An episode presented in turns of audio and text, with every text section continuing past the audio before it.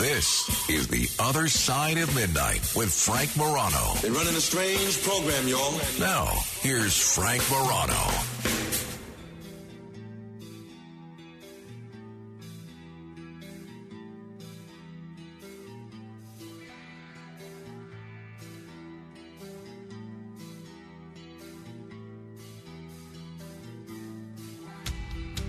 All right, folks are already queuing up. It is that time of the week, ladies and gentlemen. It is time for you to ask questions about anything you like.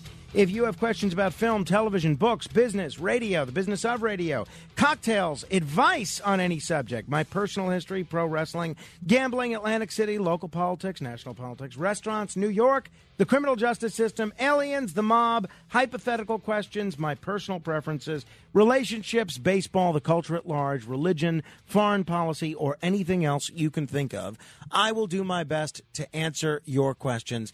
800 848 9222. And whoever comes up with the best prize, best question, we're going to award a, a little prize to. That, uh, that judgment is purely subjective. It's done by committee of uh, Matt Blaze, Alex Barnard, and yes, Kenneth, it is once again time for.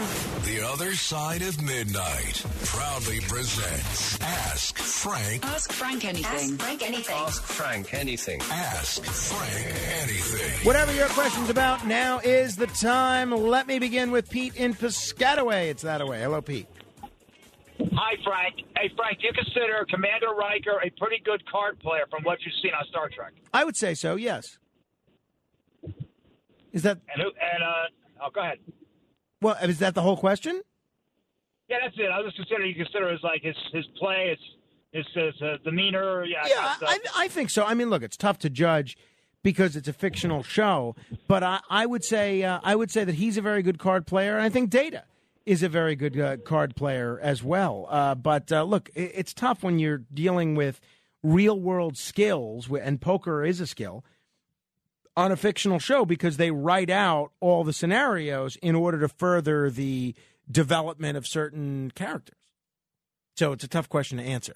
But I would say yes, I do consider Riker a very good player. 800 848 9222. Peter is in Harlem. Hello, Peter. Yes, hello, Frank. I have a question for you. Uh, you know, America has a sordid history, and we've never had a Jewish president or an Italian president. Has there ever been a time in your pursuit of your career that you felt you were discriminated against because you were Italian? I don't- I'll hang up and listen. Uh, I don't think so, honestly. Um, there have been people that have made a lot of, you know, off color remarks about me being Italian, but none that I've ever felt have cost me a job or have cost me an opportunity or anything like that. I have a tendency to speak a lot with my hands, and a lot of people have uh, ascribed that to my Italian lineage, and maybe that's true. But no, I, I've never, I've never felt that way. I, I don't, I've never gotten too upset when people have made an anti-Italian remark to me, as long as it's in good fun. Um, you know, th- there are certain Italian slurs that I really still, and I'm not somebody that gets offended at much, but there are certain Italian slurs that I do bristle at when I hear people mention them or use those terms, even if they're meant in, not meant in an offensive manner. And, and I try to always understand that people don't mean it to be offensive, but it is, I don't know. I do, I, I, again, I don't get offended, but I, I just still kind of cringe whenever I hear people mention this term or that term to apply to Italians. But no, I've never really felt that uh, I've been the victim of uh, ethnic discrimination at all. 800 848 9222. Let me say hello to Michael in Brooklyn. Hello, Michael. Hey, good morning, Frank. Uh, two quick questions about the Ferry Hawks game tomorrow. One, do you have to be vaccinated to go? And two, what time should people get there in order to see everyone from the cast before Uh, the game? great starts? questions, both. No, you don't have to be vaccinated. And two, uh, my understanding is the exhibition game will start at 4:30, but warm-ups for that exhibition game will start at 4. So uh, I think as long as you're there by 4:30, you'll get to see us uh, play the NYPD. So I think um, I think you know if you want to get there 4 4:30, I think that's probably a good time to get there. 800-848-9222. Mike is in Colorado. Hello, Mike. Hey, Frank, thank you for taking my call. Good to be with you again. Um, so my question tonight, I wanted to ask you. Um, growing up, what were some of the radio stations you listened to the most, and why? Well, what age are we talking about? Like, um, probably like uh, teenage years into early adulthood. Okay, so teenage years into early adulthood. So I'm going to say um, teenage years into early adulthood. It was WABC and uh, probably either WOR or WEVD, which was 1050 AM, which had a lot of great uh, personalities on it. Uh, at different points in my career, when I was a little younger, before I was a teenager, I was an obsessive baseball fan. So my two favorite radio stations were WFAN and WABC. At other times, you know, when Tom Leykis was on WEVD, uh, WNEWFM 102.7, I would listen to every hour of the Tom Leykis show. I even stopped listening to the last hour of Rush Limbaugh's show because I was just so obsessed with Tom Leykis. And what they would do on the WNEW FM show was the first hour of Leykis's show was the last hour from the day before. But I was just so in love with listening to Leykis that I would listen to that first hour, even though I had heard it the previous day. So for whatever that was, maybe six, seven, eight months that Leykis was on WNEW FM, that was one of my two ra- favorite radio stations because of that. Obviously, you know, I was a big fan of Howard Stern's show when he was on terrestrial radio but um, that was the only show on that station that I ever listened to. So as soon as Howard would go off, and back in those days, they did what, what I would do if I owned that radio station they would let Howard go as long as he wanted. If he wanted to go to 11, they'd let him go to 11. If he wanted to go to 11:30, they'd let him go to 11:30.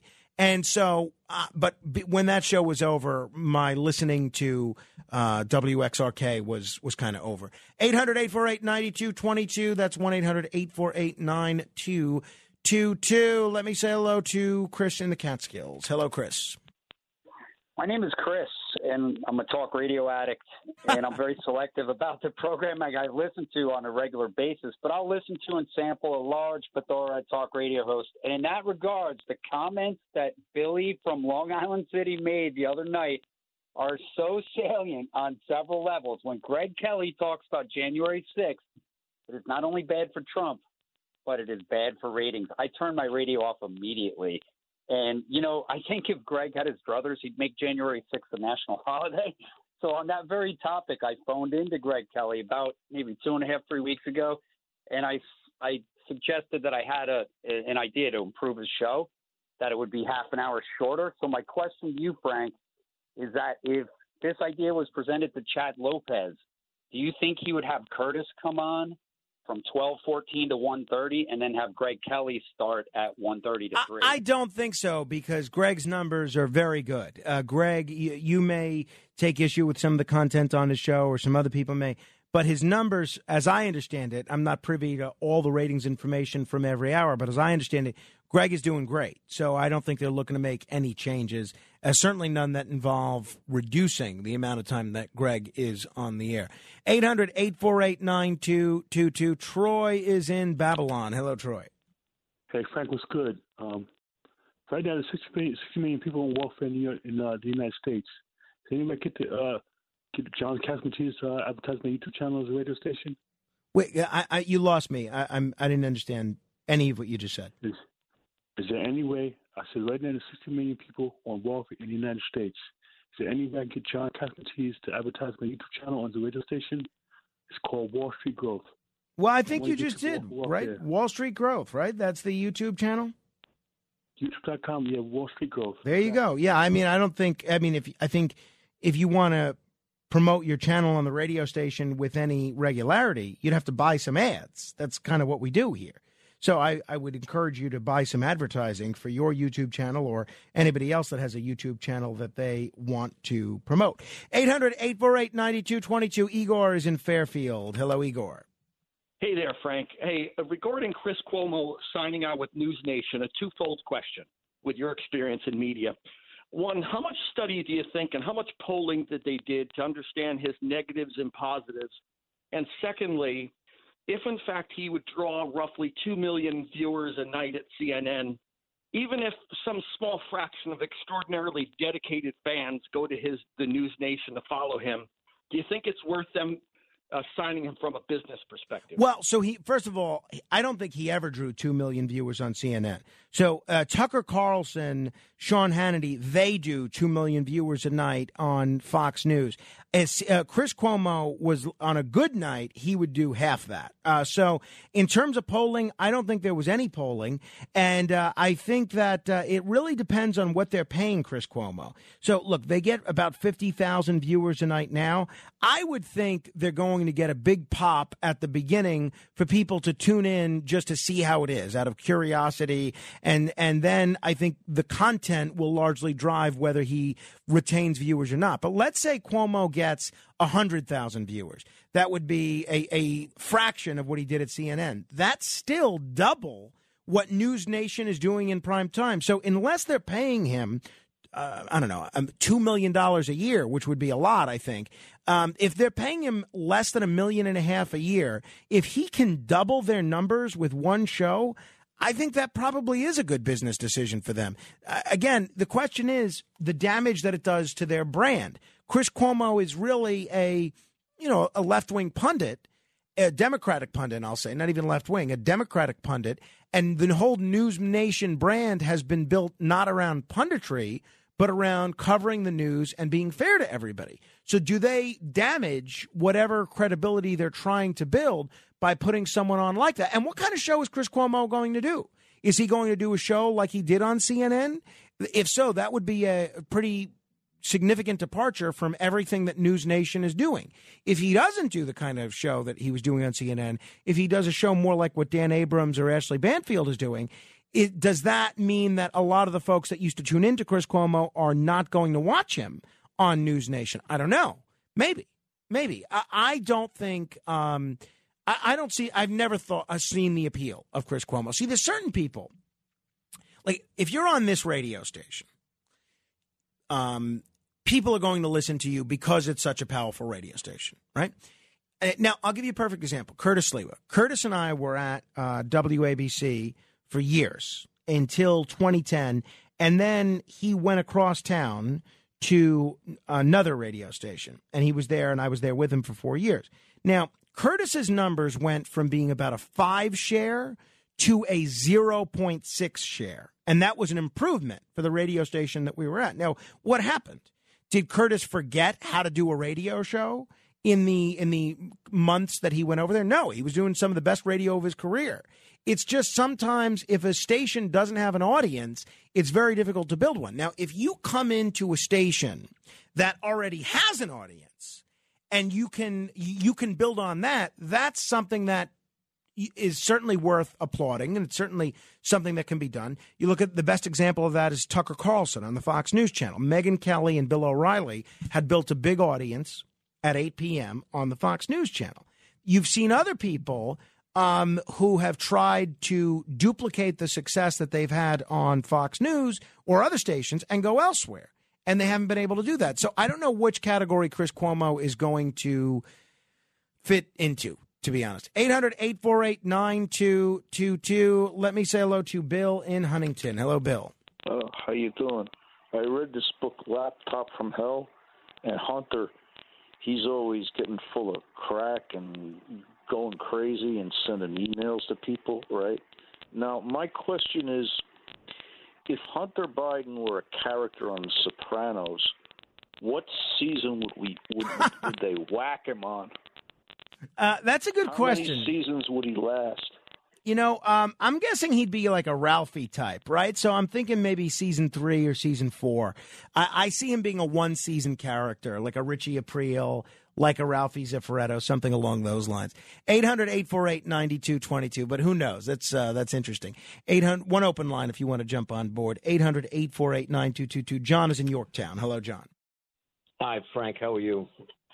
Um, I was wondering if you know what the largest single mass lynching in the American history was.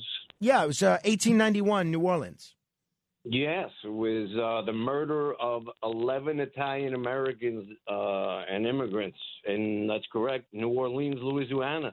A lot of people didn't know that. Yeah, you know? I think uh, you know it gets repeated so often, especially around Columbus Day. I think most of the people that listen to this uh, this station probably do know it. And you know, just in the future, I don't really love doing trivia questions for this hour because let's say I didn't know that, right? So the the conversation is still over, right? I mean, either you know it and okay, all right, now we know it. Now let's move on, or you don't know it and all right, I- I'm an idiot because I don't know it, and it's your opportunity to show how smart you are. You know, isn't it better to ask an open ended question that has some room for, I don't know, some exposition or something along those lines? 800 848 9222, two open lines if you want to ask a question on any subject. Let me say hello to Ethan in Rockland. Hello, Ethan. Hi, how are you, Frank? I'm well, thanks. My question was about horoscopes. How what your opinion would be with regards to like relations with other people. If you think they have any validity or it's some bogus. Well, I'll, I'll be honest. What's your So, take on that? Um, I never really gave it much credence, and I've started to look much more closely at it for two reasons. And thanks for the call, Ethan. One, my brother in law, who's been on the show a few times, he's an astrologer. And uh, he has m- made me kind of a believer in different astrological trends. Additionally, I go through just about every day the birthdays, the celebrity birthdays on certain days, right? Uh, whatever, July 29th, June 30th, whatever. And I'm always amazed at how often people who have similar skills have the same birthday. Uh, people that are, for instance, you know, Rush Limbaugh and Howard Stern, same birthday. The two greatest radio talents, I think, in my lifetime.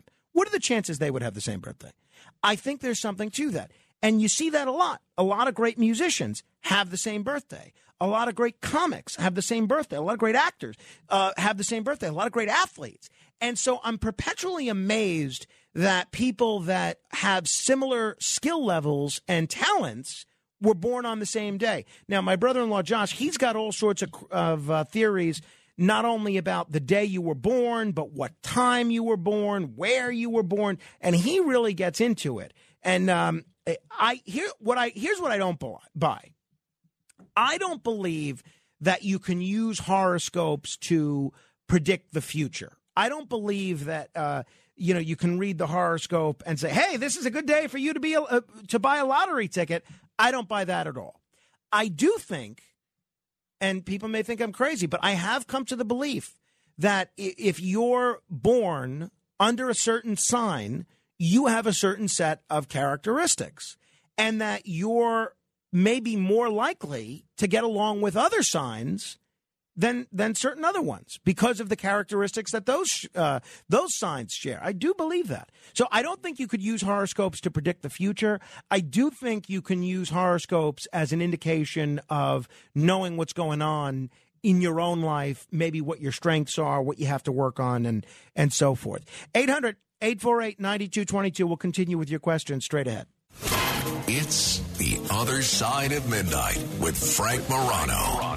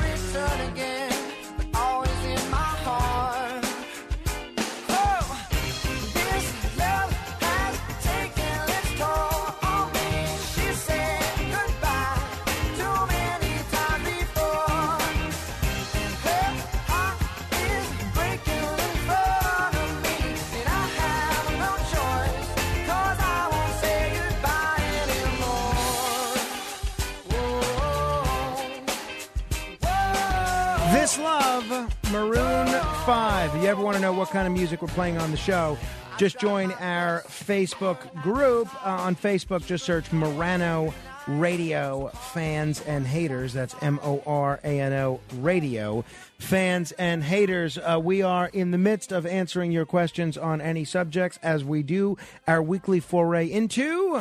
The Other Side of Midnight proudly presents Ask Frank. Ask Frank anything. Ask Frank anything. Ask Frank anything. Ask Frank anything.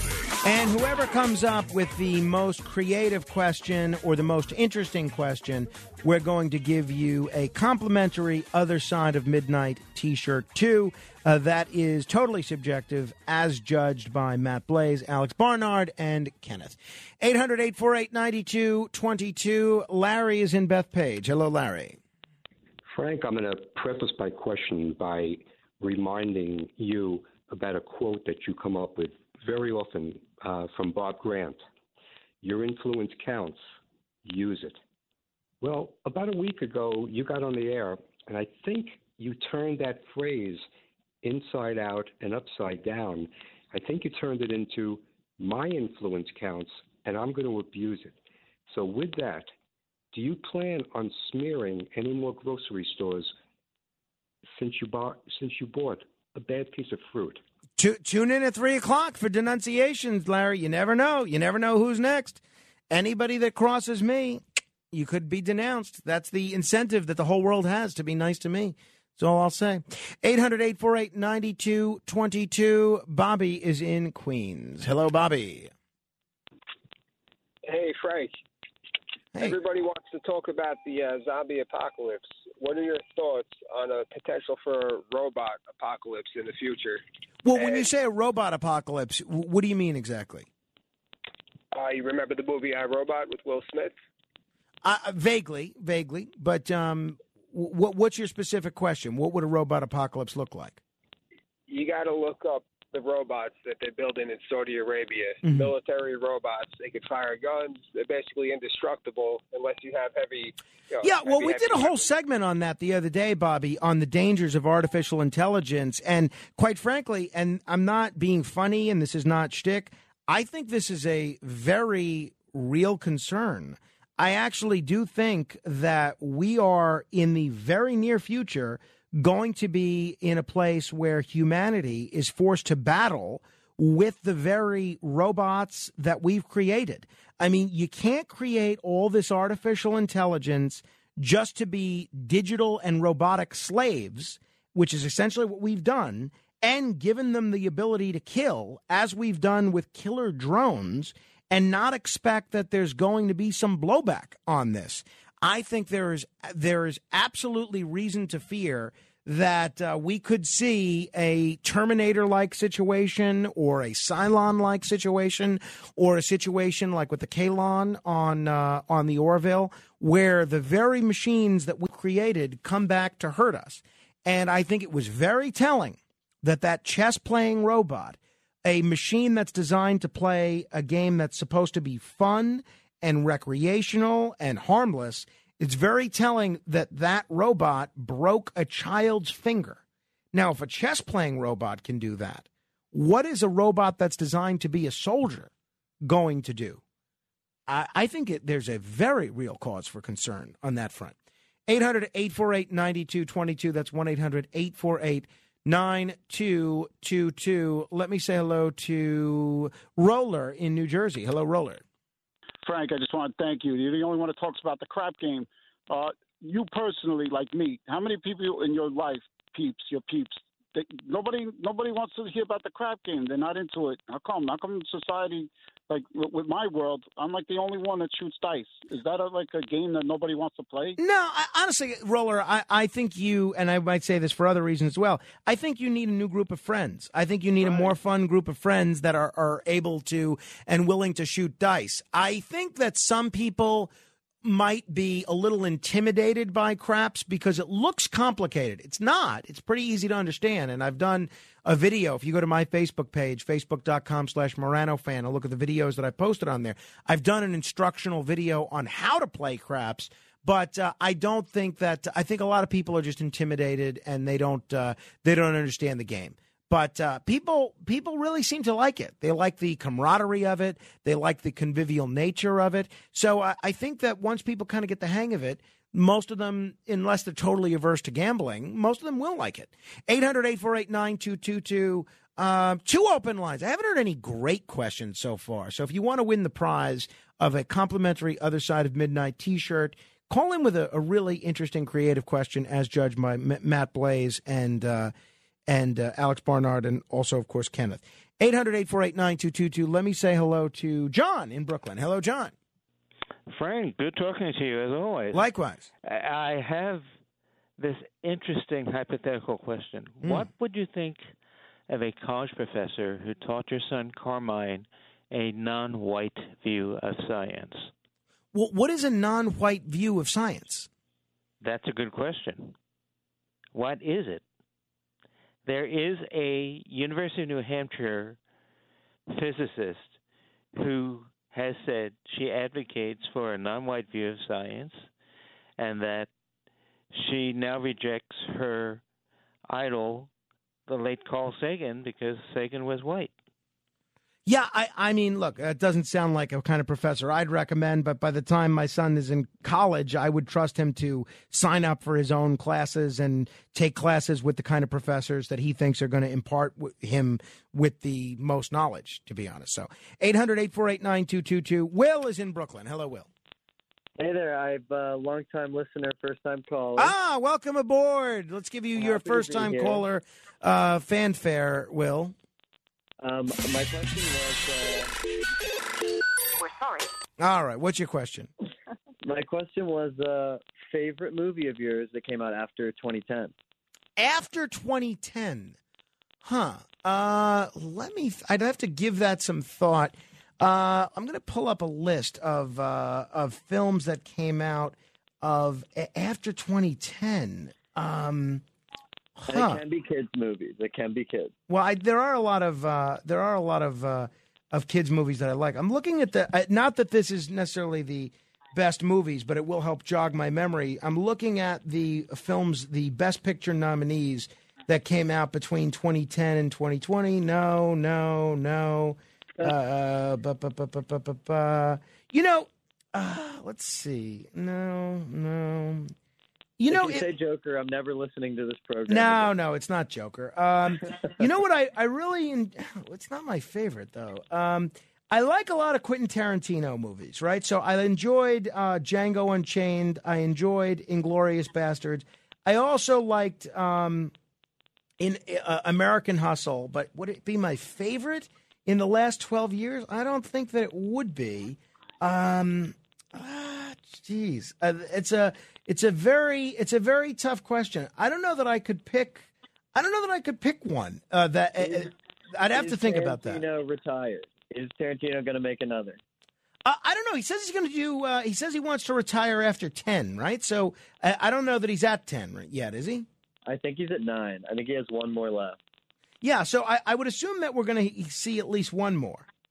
There's always whispers of Django too. Yeah, I I, I wouldn't hold my breath on uh, on Django too. What's yours? Uh, Ratatouille, of course. Ratatouille. I, I haven't seen it. I haven't seen it, but uh, I've heard good things. Uh, favorite movie after 2010. See, I'm looking at these nominees here. Um, out of the nominees, it might be, it might be one of these Tarantino movies. Mm. See, to me, a favorite film is something that you can watch over and over and over again. And I've never given any of these modern Tarantino films that test. So, I see, that's one I wish I could think about a little bit more. Um, like Silver Linings Playbook, I like American Hustle, like a lot of Woody Allen movies, but could I watch them over and over and over again? I don't know. Such a good question. Um, I, I'm going to think on that, and then maybe after the commercial, I can I can think about that a bit more. Neil is on Staten Island. Hello, Neil. All right, here we go, Frank.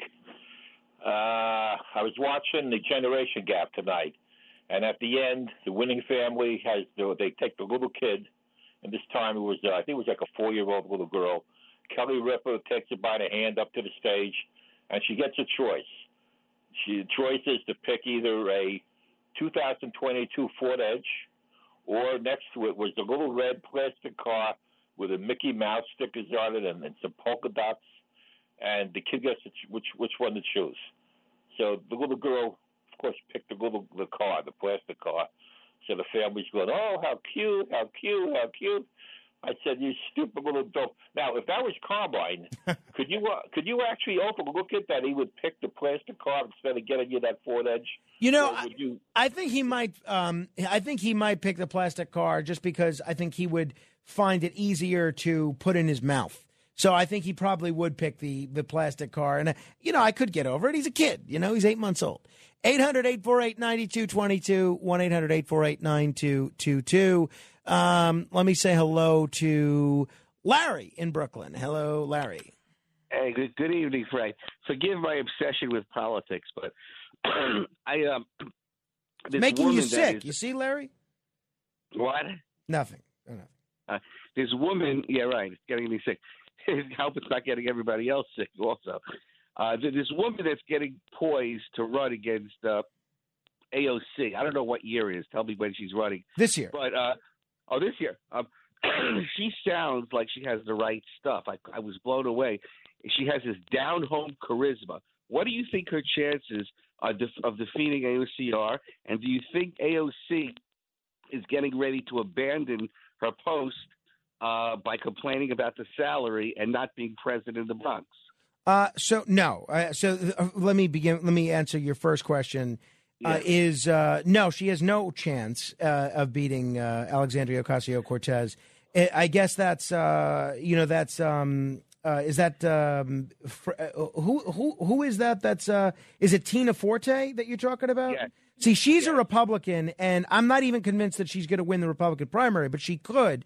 But if she, even if she wins the primary, it's a district which is an 85% Democratic district. So not only will Alexandria Ocasio Cortez win, but I would uh, be willing to bet you, um, I would give you 100 to 1 odds, uh, any amount of money you want, that AOC w- is reelected in the fall in that district. Now, as far as your second question, I think there's a very good chance that uh, AOC runs for U.S. Senate in the year 2024 for the seat that's currently occupied by Kirsten Gillibrand. Um, so take that for what it's worth. You call that abandonment or moving up, whatever you call it. I think there's a good chance she runs for U.S. Senate. Thank you. Thank you. And let me know if you want to take that bet. By the way, I'll make that bet with anybody. Any, any that's the that's the easiest money I'll make gambling all year. Uh, I will take that bet with anybody. You want to bet ten dollars? I will give you what's what's hundred times ten? What is that? That's a thousand. I'll give you a thousand dollars if if AOC loses, and you only have to give me ten dollars if she wins. That's a pretty good deal. Anybody that wants to make that bet, just uh, email me frank.morano at wabcradio.com. That's frank.morano at wabcradio.com. You know, I, I'm really trying to think of the best film that I've seen since 2010. It might be, you know what film I really enjoyed, but I only saw it once. So that's why I don't know if it would um, hold up if I saw it five times. Inside Llewyn Davis.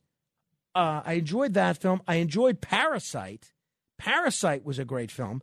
Could I see that 20, 30 times? I don't know. But I did enjoy that. What what else did I really enjoy? It was really um most of my favorite films are, are older. Get Out I really enjoyed, but I think if I saw that one more time that would be just enough. I'm never really jonesing to see Get Out. I enjoyed it, but you know, it was okay. It was what it was. Um I don't know. I'm going to say uh, I don't know. Uh, it's a very challenging question. I'll say one of the Tarantino films. That there's a lot that I enjoyed. I'm going to say one of the Tarantino films. They're all kind of tied. 800-848-9222. Um, let me say hello to Mark in Garden City. Hello, Mark. How's it going, Frank? Great. Frank, I wanted to ask you a couple of weeks ago on John Catsimatidis' weekend show, he had Al D'Amato, who pretty seriously criticized Rudy, Rudy Giuliani.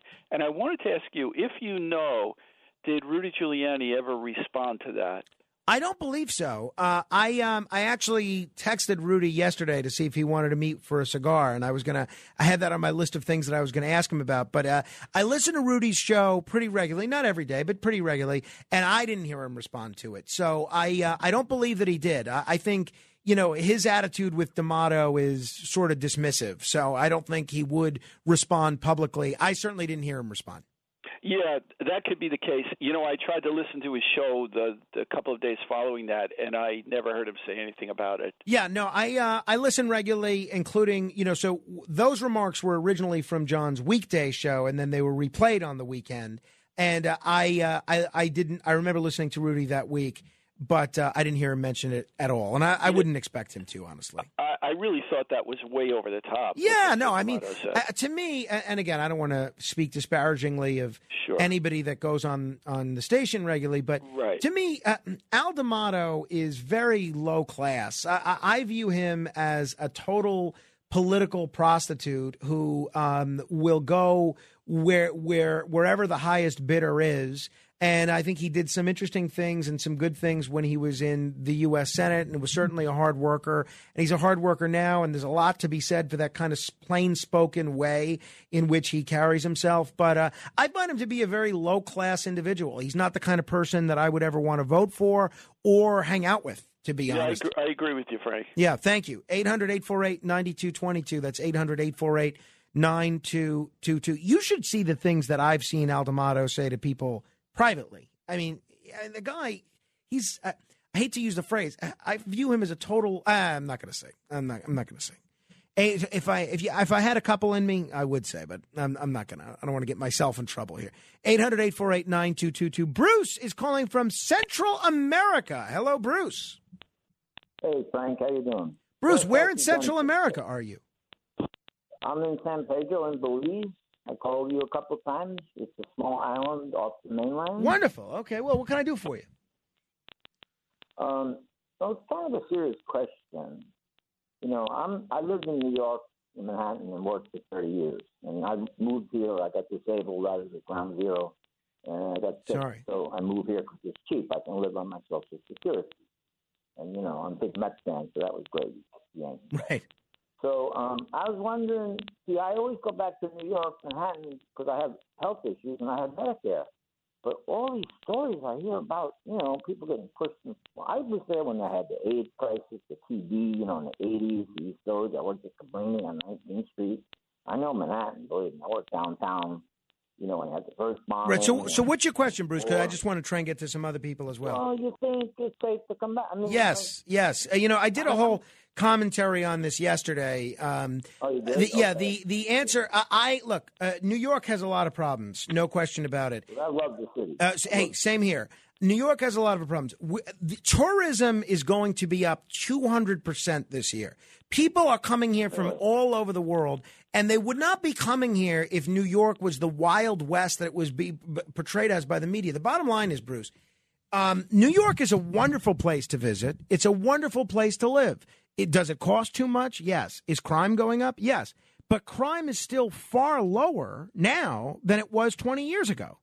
And New York was a great place to live 20 years ago. It was a great place to grow up when I was growing up here, even though crime was a lot worse. So is New York trending in the wrong direction? Probably. Probably. And uh, I'm as disturbed as that by anybody. But if you look at the um, in the historical through the broader historical lens of where New York is now in terms of crime, I think New York is still pretty great. We have the best restaurants in the world. The fact that it still costs a fortune to live here is a real bummer if you want to do something like find an apartment or buy a house. But it's an indication that people still want to live here from all over the world. New York is a wonderful place. Uh, w- New York has the best of everything. So I don't know. Uh, I, I think New York is a great place. I could do with a few less tourists. It's a little crowded when there's 200% tourist uptick anyway. So I love it here. New York is absolutely a safe place to be.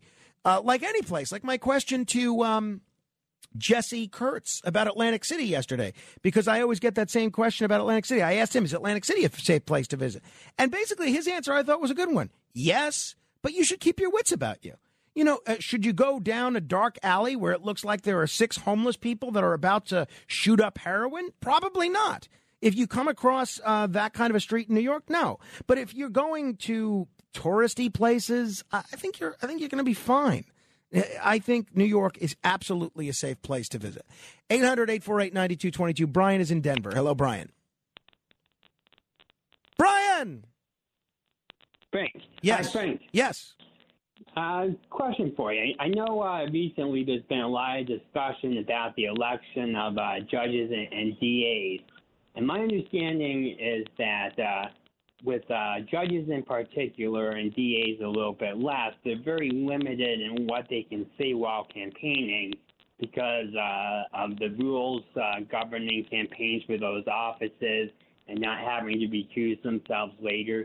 Do you have any ideas how that process could be changed so that candidates for those offices could speak to voters in a way that voters would understand? Well, so- would be more effective. Yeah, it varies state to state. Um, in New York, in New Jersey, for instance, they don't even elect DAs. They don't have elected prosecutors in uh, in Jersey. They're, those are appointed positions precisely because they think that it would be too politicized if if prosecutors were to run for office. In New York, um, there it would require a change in the state law.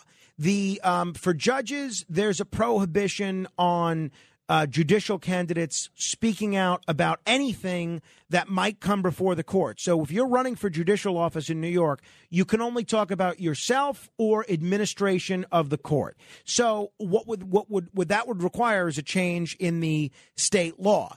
Um, there have been a variety of proposals that uh, that have sought to unshackle judges over the years. There was one back in the early '80s called "Judges Speak Out," which actually passed the state assembly, but then it uh, it didn't pass the Senate. But um, and there's uh, actually been a lot of attempts by judges who, to have free speech. In one case, the Spargo decision, very famous case about 20 years ago, the courts actually ruled that judges could speak out and could campaign based on issues, but then a higher court overturned that. But it would require a change in the state law. That's what it would require. 800 848 9222. Joe in Poughkeepsie. Hello, Joe. Hi, I heard a tape today of some Maricopa County, you know, out in Arizona, uh, election officials testifying that they deleted files from the uh, election servers, and they thought that was okay because they archived them. And so when there was the subpoena to check the election records, these things never showed up. Yeah, uh, so I'm not familiar with that tape that you're referring to. Where where did you see that? Uh, uh, no, it was on another radio station. It was on the Jesse Kelly thing. Yeah, I, I'd have to take a look at that, uh, Joe. Uh, so I can't really speak to that. I don't know. 800 848 9222. One open line if you want to ask a question. Make it a good one. Make it out of the box. Make it creative. Make it interesting. Win yourself a prize. This is The Other Side of Midnight. We'll continue with Ask Frank Anything straight ahead. It's The Other Side of Midnight with Frank Morano.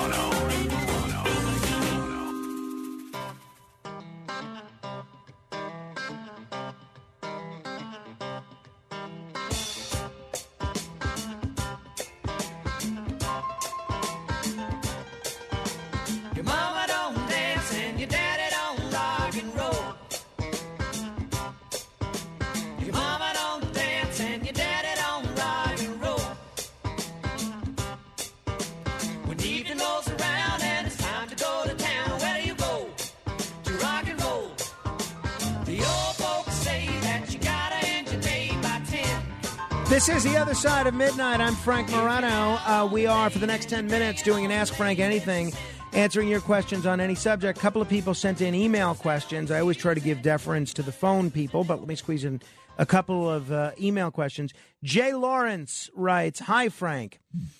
Don't you think it would be a good idea to build a statue of Ashli Babbitt as near as possible to the Capitol or the White House?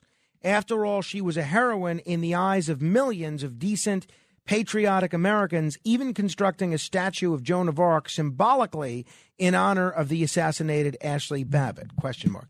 Uh, answer is no. I don't think that that would be a good idea. I think it's terrible that Ashli Babbitt died. I think uh, that uh, the uh, I think that she certainly didn't need to die. Uh, but as a general rule, this is a woman who was breaking the law. She was trespassing. She was rioting. She should not have been doing that. Number one. Number two. Just as I wouldn't support a statue of Eric Garner or George Floyd. And as amazing as it is, I think there is a statue of George Floyd. I think that was crazy as well. But um, additionally, one of the lessons that I'm going to teach my son when he's old enough to uh, understand these things is if someone is pointing a gun at you, especially if that person is a police officer, you need to do what that police officer says. And we've we've heard the tapes of what went on with Ashli Babbitt, and she's continuing to disregard the instructions of a police officer who's pointing a gun at you. And I don't think we should be celebrating people, whether it's Eric Garner or Ashli Babbitt, that are ignoring the instructions of a police officer. I think we should be encouraging people to adhere to what police officers are saying. And if that police officer does something wrong, then there'll be a time for that case to be adjudicated. And you could bring that up. And you can bet with all the layers of supervision that cops have, that cop is going to get his or hers. But no, I don't think Ashli Babbitt is somebody that should get a statue at all. Uh, Robert writes Frank, you mentioned in last night's show a critique of Chris Cuomo and his recent activities returning to TV. During your comments, you mentioned interest in asking him on your show, but most likely he would defer despite your fair to good relationship in the past. Is it you or a perception of WABC radio that more liberal individuals are afraid to defend their positions on the air there? I look fair, forward to the fair and friendly debate. Now, maybe Chris Cuomo will come on. We'll see. I don't think he would come on just because I've been so critical of him and his brother. I mean, I couldn't really blame him for that, too. I mean, I've railed against his brother, railed against him. He could go on any show in America right now. Why would he choose a guy that's been so critical of him? So I don't I think that's what it is. I think it's because I've been so overt in my criticism. I don't think I've been unfair to either of them, but I think he may think I've been unfair. Pete is in Wappingers Falls. Hello, Pete. Hey, Frank. Quick question. Do you know where my blue tie is? Oh, Uh, it's in the it's in the last place that uh, that you looked. okay. Listen, my question is about the Supreme Court. I haven't heard anything about them stacking that again, adding more people. And my question is does the Supreme Court, which I think is the most powerful of our government people, have the right to say, no, you can't do that?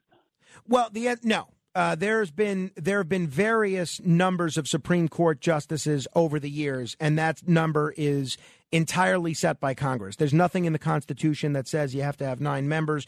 There have been times when there's been different numbers of uh, members on the court, and I think the reason that you're not seeing mention of that these days is because I think the folks in Congress, the Democratic members of Congress that would be pushing that, recognize that that would hurt a lot of Democrats running in swing districts, and uh, they don't want to hurt them, which is why I think that issue has kind of been put on the back burner these days.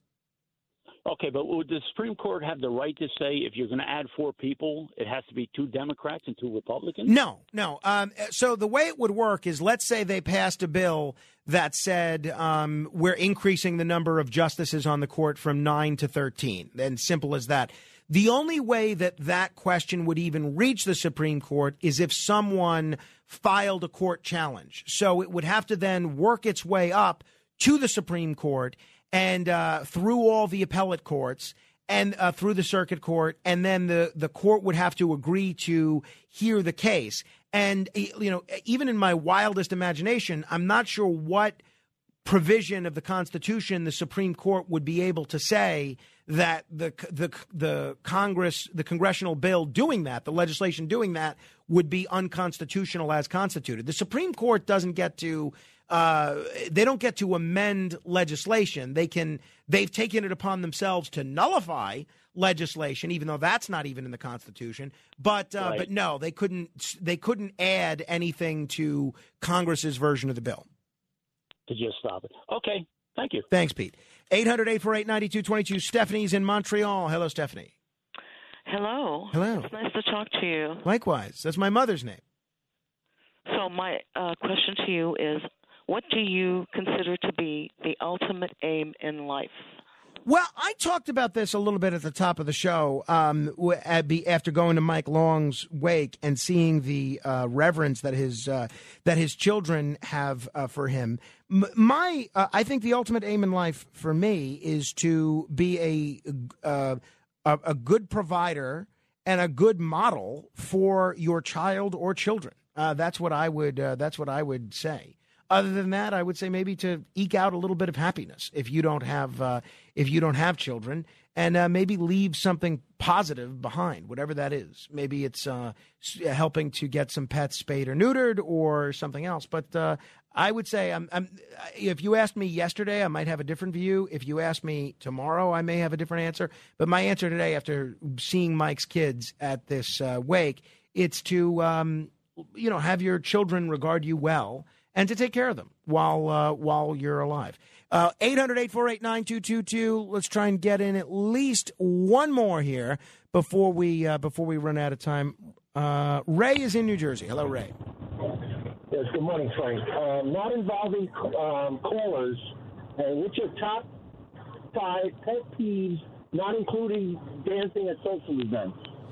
Uh, top five pet peeves. Uh, Ray, thank you. I'm glad you excluded callers because it would be people that either leave their radio on or call in on an unintelligible phone line that is right up there. You know, so my wife asked me about this because we were watching a, a, a film recently, and I um, and she asked me about if I ever dated a woman whose laugh I found grating. No, I dated a smoker. That was really tough and I and she also used the word I seen a lot. Those are two, those two are right up there. Lately, I've noticed the Ukraine is right up there. I'm not sure what my other two would be. Um, in general, I think people that are impolite. That's up there. All right, do we have a winner? Matt Blaze in Gotta be, gotta be Will from Brooklyn. Movie since top. Will from Brooklyn. From That's a great question. Gotta be. Will from Brooklyn, call back and we will give you a prize of some sort. We'll give you a choice of a couple of different ones. 800 848 WABC, 800 848 9222. Coming up in a moment, we'll talk neighborhoods. This is the other side of midnight, straight ahead.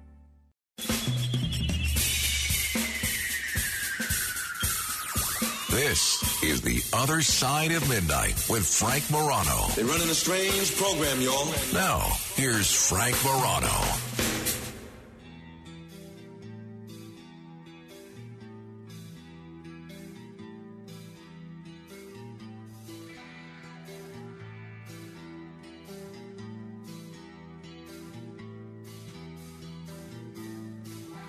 I'll tell you, the older I get, the more I become an admirer of a children's entertainer. I'm not talking about the people that were in Ratatouille. I am talking about the man that made those five little words a household term for literally decades. A neighbor? Uh, w- Mr. Rogers, Fred Rogers, who famously said, Won't you be my neighbor? And I saw some numbers this week that I found very disturbing. And I'd love to get your take on them. A majority of Americans don't know most of their neighbors, and they barely talk to the ones they do know. Now, what's the big deal? Here's the big deal strong neighborhoods, and there's statistics to back up everything that I'm saying. Strong neighborhoods boost the health, happiness, and longevity of their residents. And when it, we, we've seen, whenever there's a disaster, whether it's a flood or a hurricane or a snowstorm or a heat wave, the people that are most likely to survive are the people that have good relationships with their neighbors. But over the last several decades, and this was chronicled in a very interesting book called Bowling Alone, which I recommend. But over the last several decades, our connections with our neighbors have been fraying. Because if you think about it, there's less and less reason to leave our home. It used to be for everything we left our home. Social interaction, you went outside. You saw the people in the neighborhood. You uh, recreation, entertainment, same thing.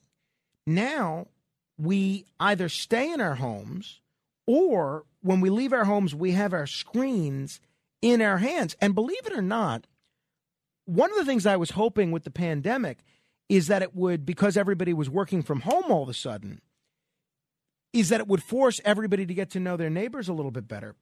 But the pandemic, statistics show, made us even less likely than we were before to stop and chat with new folks. So as a result, Most of the people living around us are strangers. I have to tell you, I think this is an absolute travesty.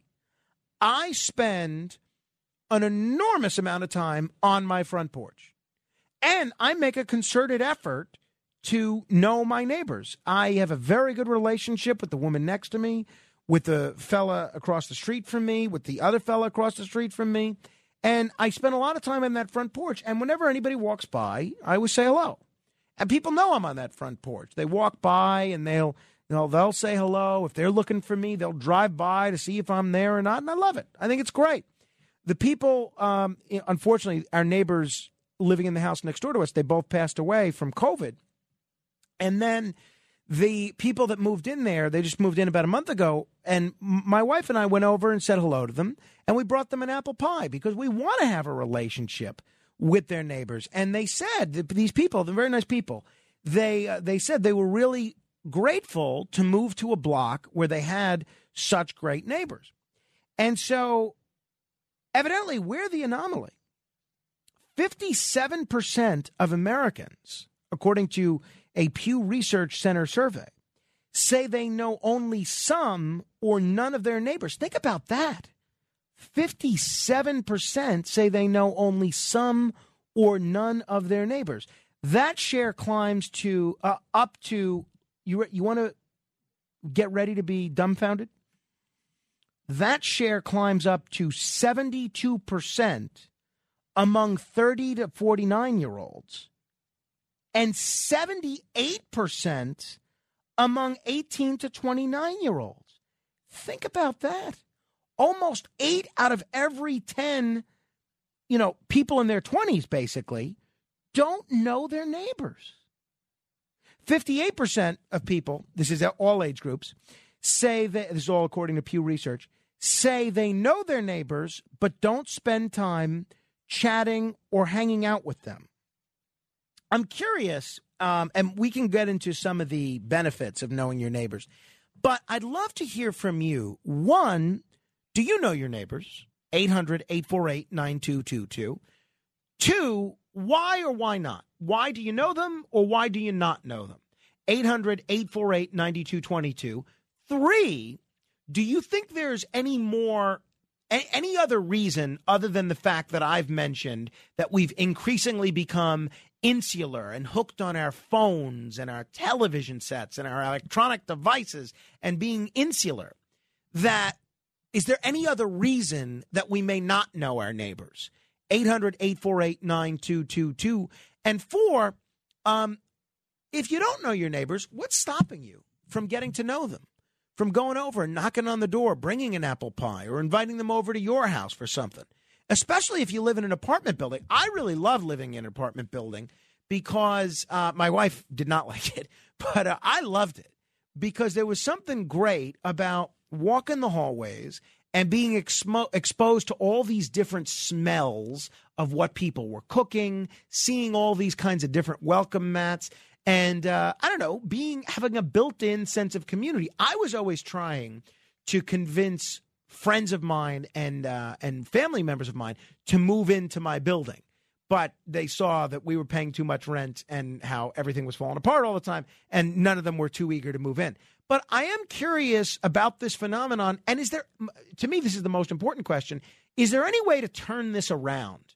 Because I find the demise of the American neighborhood one of the saddest things in modern American society. And if you look at all the good memories that you have from your youth, how many of them involve playing in the streets with your neighbors? If you think about um, what life was like for you 20, 30, 40 years ago, weren't your neighbors an integral part of that? So if everyone was having a good experience being a part of a neighborhood, interacting with their neighborhood, why did this all get thrown away just because people all of a sudden had smartphones? And is there any way to turn it around? 800 848 9222 if you want to comment. That's 800 848 9222. Let me tell you what's coming up this hour. I cannot wait to talk to George Beebe. I am a huge George Beebe fan. Uh, I was putting together my Trump dream cabinet, by the way. uh, the other day. If I was putting together my own dream cabinet, I would love to um, put George Beebe in some senior role. Maybe Secretary of State, maybe head of the CIA, maybe ambassador to the UN, maybe something, some big diplomatic role, because the guy has such a clear sense of thinking when it comes to international affairs and foreign policy that I really, I always enjoy tapping into his brain on those subjects. So we'll talk Russia and uh, in just a few minutes, and then we'll also talk about the Nancy Pelosi trip to Taiwan. But the benefits of knowing your neighbor are significant and real. 800 848 9222. In well connected neighborhoods, as I mentioned, fewer lives are lost in tragedies. That includes natural disasters, but it also includes mass shootings. You're happier as you age. Older adults who know their neighbors report a far higher sense of psychological well being. There are safer streets. Tight knit neighborhoods have lower rates of gun violence. It boosts your well being. People who know their neighbors are generally cheerier, healthier, and spend more time outside. Even in the age of dating apps and texting and social media, most people still get to know their neighbors in person. We are twice as likely to chat with neighbors in person than online. That's certainly true in my case. And um, I'm curious why people aren't doing it. Wondering what you're doing. 800 848 9222. If you don't know your neighbors, step outside this weekend. It's going to be beautiful weather in the New York area. Step outside and start a conversation. Maybe in the mailroom if you live in a building, maybe in the garden, maybe on your porch if you have a porch like I do. If you don't have a porch, maybe just the stoop. I have, some of my best memories as a child were on the stoop interacting with all the people in the neighborhood, kids and adults, by the way, kids and adults. You know your neighbors, Matt Blaze. I feel like I, I, I feel like you don't. Oh come on, you got to know so I've lived in my house for 15 years. Oh, jeez. I've had neighbors move, leave, and move. I did know my neighbors across the street on one side. I live on the corner, so I don't have a directly on both sides. My neighbor on the one side, I do know her. She's an older Italian lady. Her husband died years ago. That woman I know. I see her walking walking uh, around the neighborhood. Say hello. I've had to. We've had to deal with her with the fence, things like that. So I do know her, and she knows who I am. My neighbors directly across the street. The guy lived there for I don't. I want to say thirteen out of the fifteen years we've lived there. Didn't know him. Knew the guy by sight. Waved to him. Never ever once had an actual conversation with the guy in in thirteen years. Why? Why? Why didn't you have a conversation with him? I don't know. I'd see his wife, and she'd say, "Hey, how are you?" And I go, "Oh, how you doing?" And then I think they got divorced.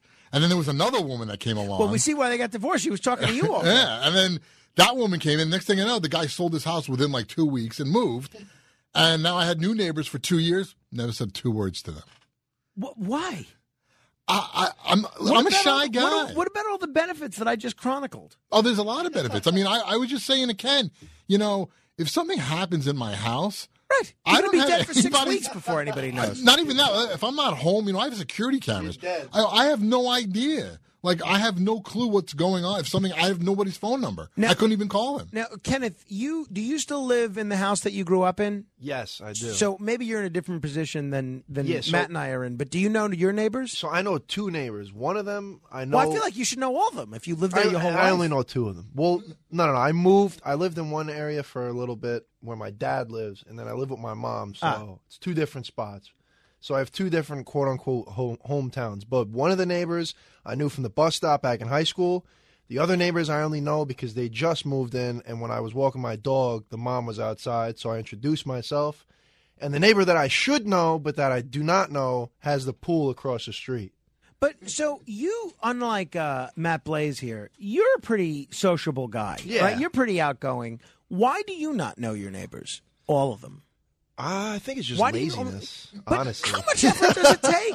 just to walk over. I mean, I don't The know. I'm walk over. Jeez. Lazy. All right, I, I honestly tell you, whether you live in an apartment or whether you have a house, and I've done both, the most important advice that I could give you is you, if you have a party, and I think most people have a party in their house at some point in their lives, the most important thing you have to do is invite all your neighbors to that party for two reasons. One, it's a good way to get to know them. But two, whether they come or not, then they're not going to complain about the noise, about people staying too late, about people coming and going. So when my wife and I moved into our, our apartment when we first moved in together before we were married, the first thing we did when we had a um, a, a, big party, I don't remember if it was a Christmas party or an apartment warming, we called it a condo cooling. We I wrote out a note and invited everybody on our floor and everybody on the floor above us. And a lot of people came. And it was great to be able to see them and interact with them and not have to any of them complain about the noise or anything else. I'm going to guess of Alex Barnard before you say anything. I think Alex knows his neighbors, right? What are you saying? Absolutely. I what do you what do you say? I agree. I think yeah, he knows okay. So now let's see him prove us all wrong. No, of course I know my You do? Okay. Yeah, yeah, yeah. Yeah, no, these like- are people that I've uh, cause, because I live with my mom uh, in the same apartment I've grown up in my whole life. These are people that I've just known um, ever since I was a little kid. So you you still live in the same residence that you grew up in? Yes. See, Yeah, yeah. that's what I that's why I feel like Kenneth should know more of his neighbors than he does. Right. Now, I will say, do I interact with them all the time? Absolutely not. And in fact, I interact with them much less, I would say much less since COVID than um than ever before. And not because I'm afraid to get COVID. I think I just became more antisocial um to certain people after COVID. I think your problem is, and I mean this sincerely, is you're spending way too much time around Matt Blaze. I honestly think he's a poor influence well, on you. Can I say how surprised I was to hear that he actually did know his neighbors at one point?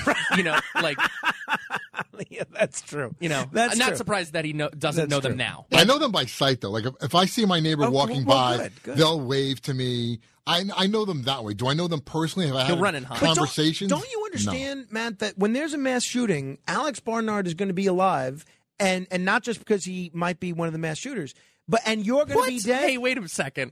well, you're into all that death metal and stuff. Oh That's, come on! You know. You're not one of those people that seriously thinks that just because I listen to metal that No, I'm no, gonna no. go shoot up honestly, a school. Of all the people that work here, you wouldn't even be in my top five of uh, people that are mass shooters. Honestly, I'd hate um, to find out that. Um, instead of, I'm not even going to ask that question. Yeah, question. most people, most of them don't work here anymore, but I, I think we all would have the same five or six people on that list. Uh-huh. 800 848 9222.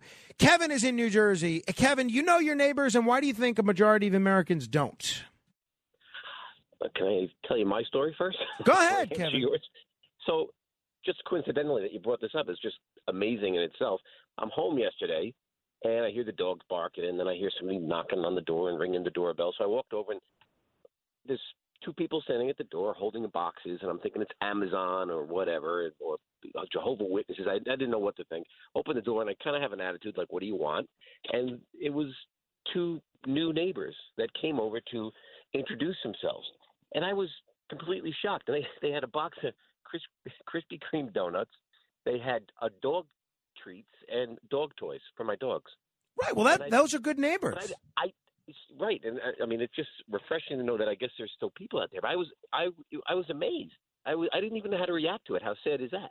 This is something that we used to do as as kids. Well, so a, why, I I mean, I think that's nice that they did that, but why do you think that stopped?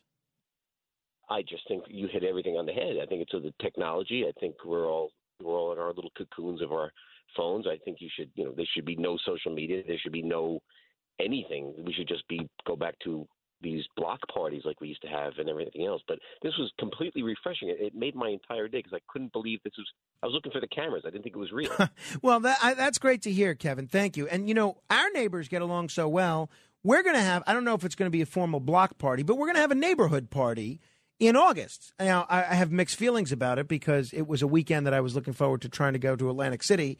But um, you know, that's how how valuable the neighbor relationship is to everybody that lives on our block. Is that we want to continue to encourage and encourage that dynamic. 800 848 9222. Fugazi Tom is in the Bronx. Hello, Fugazi Tom. Hey, Frank. You know, um, fear, trust, and secrets. Those are a couple of things that keep people from, uh, you know, getting with each other. And TV and phone, oh my God, you know, that's a reason for kids to stay in the house. They don't go out. Work schedules, you know, something you can't help. But um, we used to make things. We used to make our own scooters and skateboards and stuff like that, and play skellies and things in the street. That's all gone. That's the TV now. You can do all that. You don't have to go on the street for anything. You got your own virtual world on the internet. Well, I, I think that, so. Uh, Tom, do you think it's different these days? With um, do you have children? Remind me. Yeah, You you have children. How old are they? Ballpark. forty-five and thirty-five. Oh, you have you have children that are adults. Yeah, Okay. Do you have grandchildren? yeah, a couple. How old are they?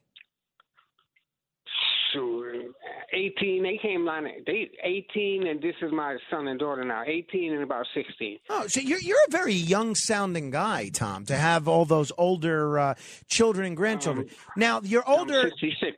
Oh, okay, all right. So you got started young. Good for you. So your older your older child, what is his or her social security number? I'm not going to say that on the phone for nobody. okay, that's fair. All right, but um, do you think it's different, Tom, with um, people that have children? Because if you have children, maybe kids are more likely to go out and play with other kids in the neighborhood. Maybe their parents also know one another better because their kids are outside playing all the time. Do you think that's more likely than just adults that don't have children? Well, if you can get the kids out, because I'm telling you, they ten years old and all that, and they do on computers doing all kind of things. I don't think too many kids get out enough, you know, to be able to. But kids, they all go to school together. I don't think they have that problem, you know, from the building, from the neighborhood, like a square. All the kids go, but there's too much to keep them in the house. Like I said, all and all these anything they want, especially in the cartoon world Yeah. you know and and you know we we um institute our own fear you know Yeah, what i'm saying well- i mean you want to knock on somebody's door with apple pie shoot they might pull a shotgun on you Oh, I mean, that's come just what on. They're not going to do that. I guess it depends on the neighborhood. You got to use your best judgment. See, we have a good situation when it snows. We have one guy on our street that he takes his snow blower and does all our street.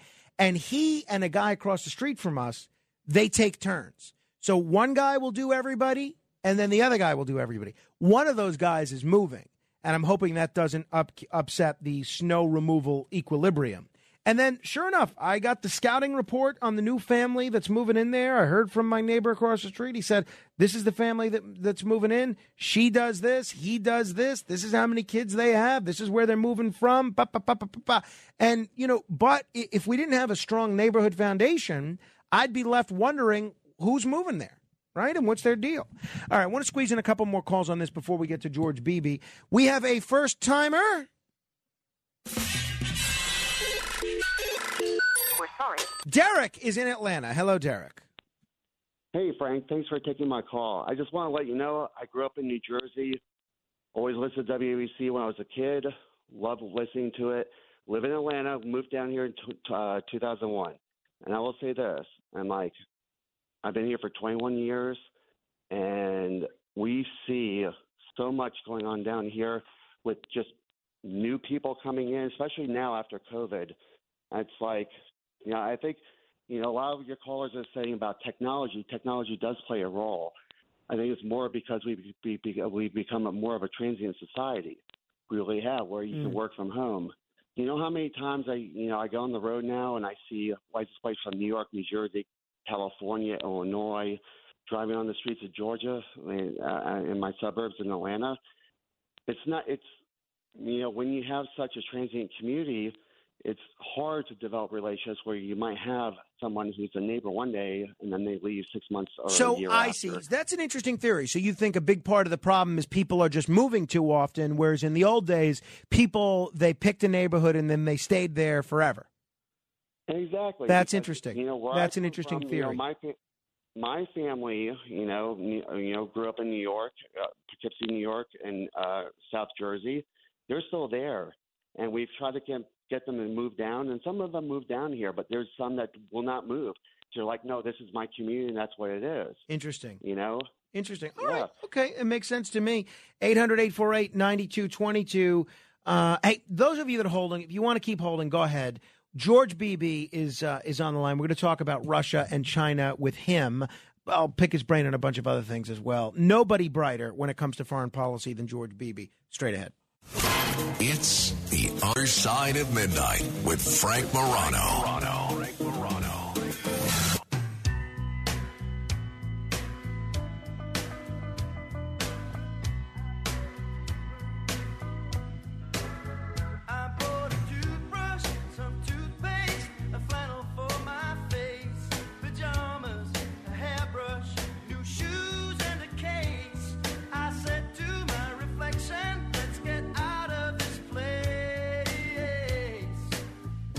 This is The Other Side of Midnight. I'm Frank Morano. I have said for a long time that the problem with our next guest is that he doesn't know what he's talking about.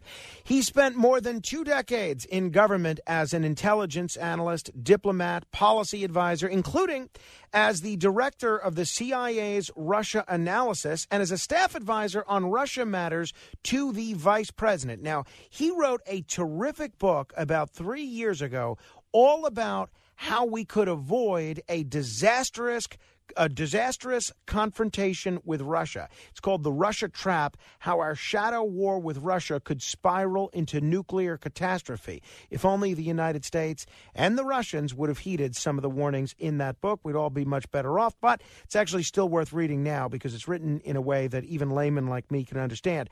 These days, he is the director of grand strategy at the Quincy Institute, one of my favorite think tanks, and one of the few think tanks that's trying to do their utmost to keep us all from blowing one another up. It gives me a great deal of pleasure to welcome back to the program George Beebe. George, thanks so much for joining me.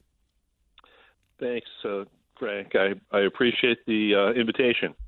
George, uh, let's start with where we are with with Russia.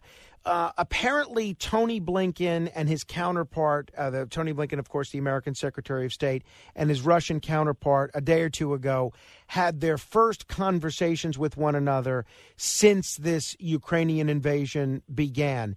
Is this all uh, having to do with the prisoner exchange? Well, I think anytime we're talking uh, at high levels with the Russians, that's a good thing. Uh, we need to be communicating. Uh, one of the dangers that we're facing here is misperception, accident, miscommunication. Um, and so we need to be reaching out to the Russians and talking about how we can avoid potential catastrophe here. So I think this is a very positive development. And um, what about the prisoner exchange? I, I, think there's been a lot of attention paid to this WNBA player, uh, not necessarily as much known about uh, what the Russians would get in a prisoner swap. What, what do we know about the details of this situation? Well, not a lot has come out in public at this point. Um, the Russians, I think, are are, are very, very uh, pragmatic about this sort of thing and quite cynical um, they tend to to play the game of leverage on these things. So they're not going to make concessions if we don't make parallel concessions on our part. So the way these sorts of negotiations go is, well, you want this from us, well, we want this from you. So let's see what we can do. And I, I think that's what's been going on behind the scenes here. We have some people here in custody that the Russians want back. So they're not willing to play ball, so to speak, on Brittney Griner, this WNBA player, unless we're willing to make some concessions for them on this. So that's what's, I'm sure, going on behind the scenes. What is your perception of how the war between Russia and Ukraine is, is going right now? It, the, both sides seem to be so interested in putting out propaganda supporting the version that their side is winning and winning big that it often becomes a little difficult to tell what's actually happening. What's your perception of how it's going? Well, I think you're exactly right. You know, that old phrase, the fog of war, certainly applies right now, and it is hard to know exactly where truth lies amid all these claims that are out there. What I think is happening is that the Russians, after some initial very poor planning in the first phases of this war, uh, that led to really a, a disastrous attempt to just roll their tanks into Kiev, the capital of Ukraine. They, they got uh, rebuffed.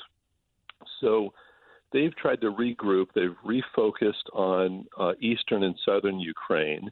trying to capture what's called the Donbass uh, region, um, where some separatists had actually declared independence from Ukraine way back in 2014, and the Russians never recognized uh, the independence of those uh, so-called republics there. But but then in February, Putin did. He announced that Russia was going to recognize their independence, and then he sent Russian forces into Ukraine.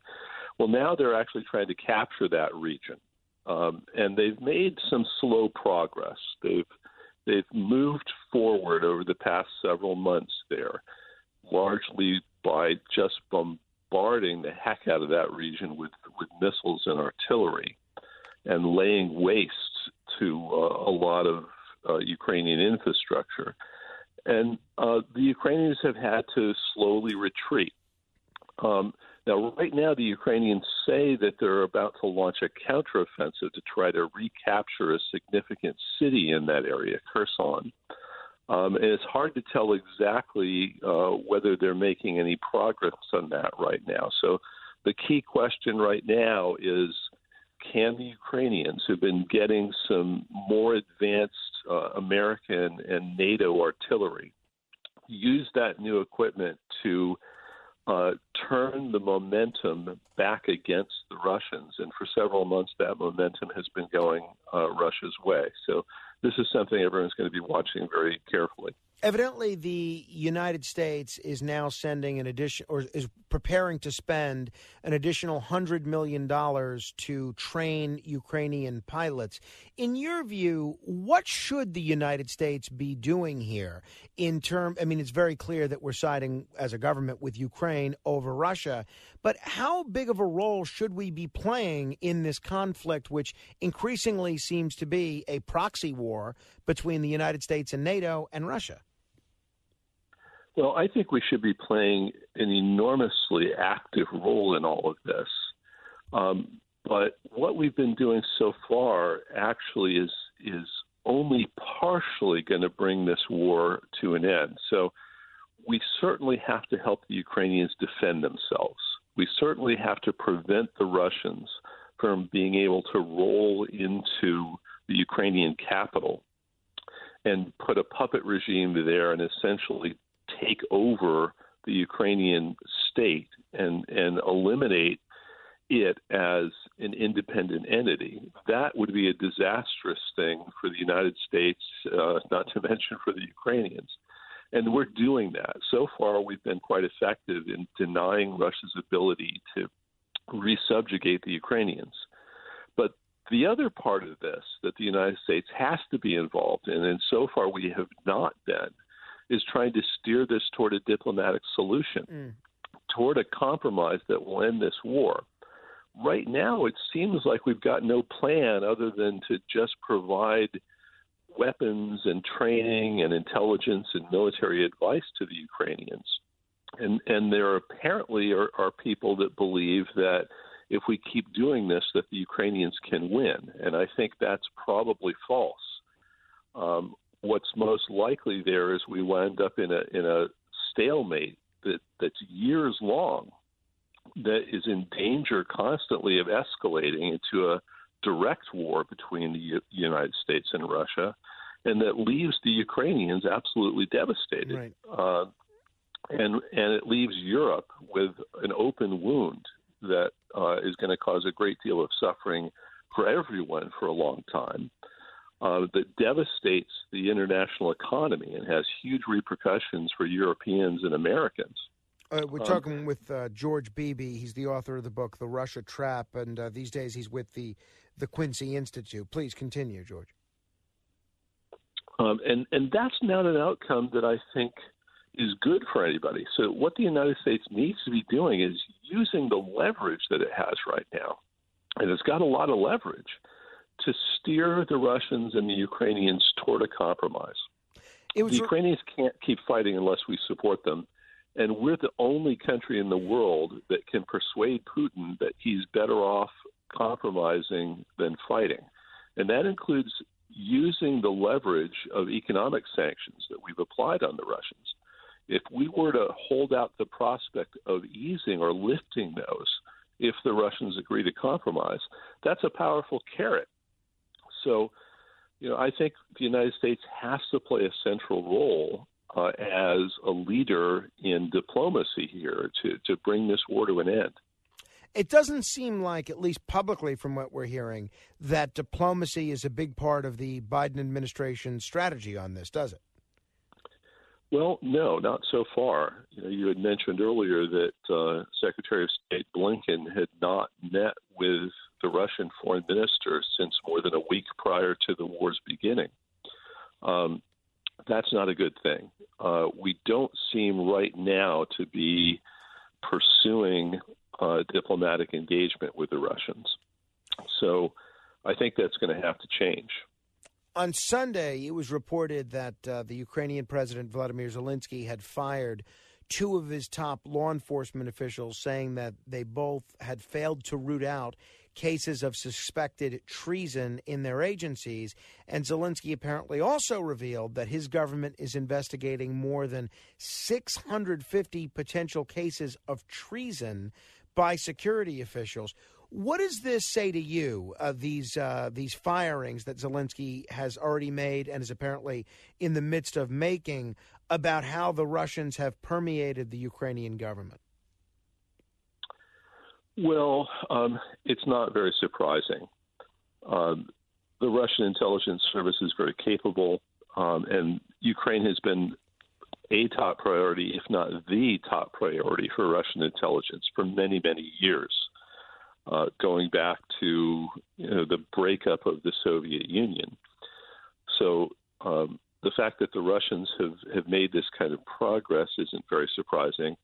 And the Ukrainian government, Zelensky's regime, um, has involved you know a lot of personal political patronage.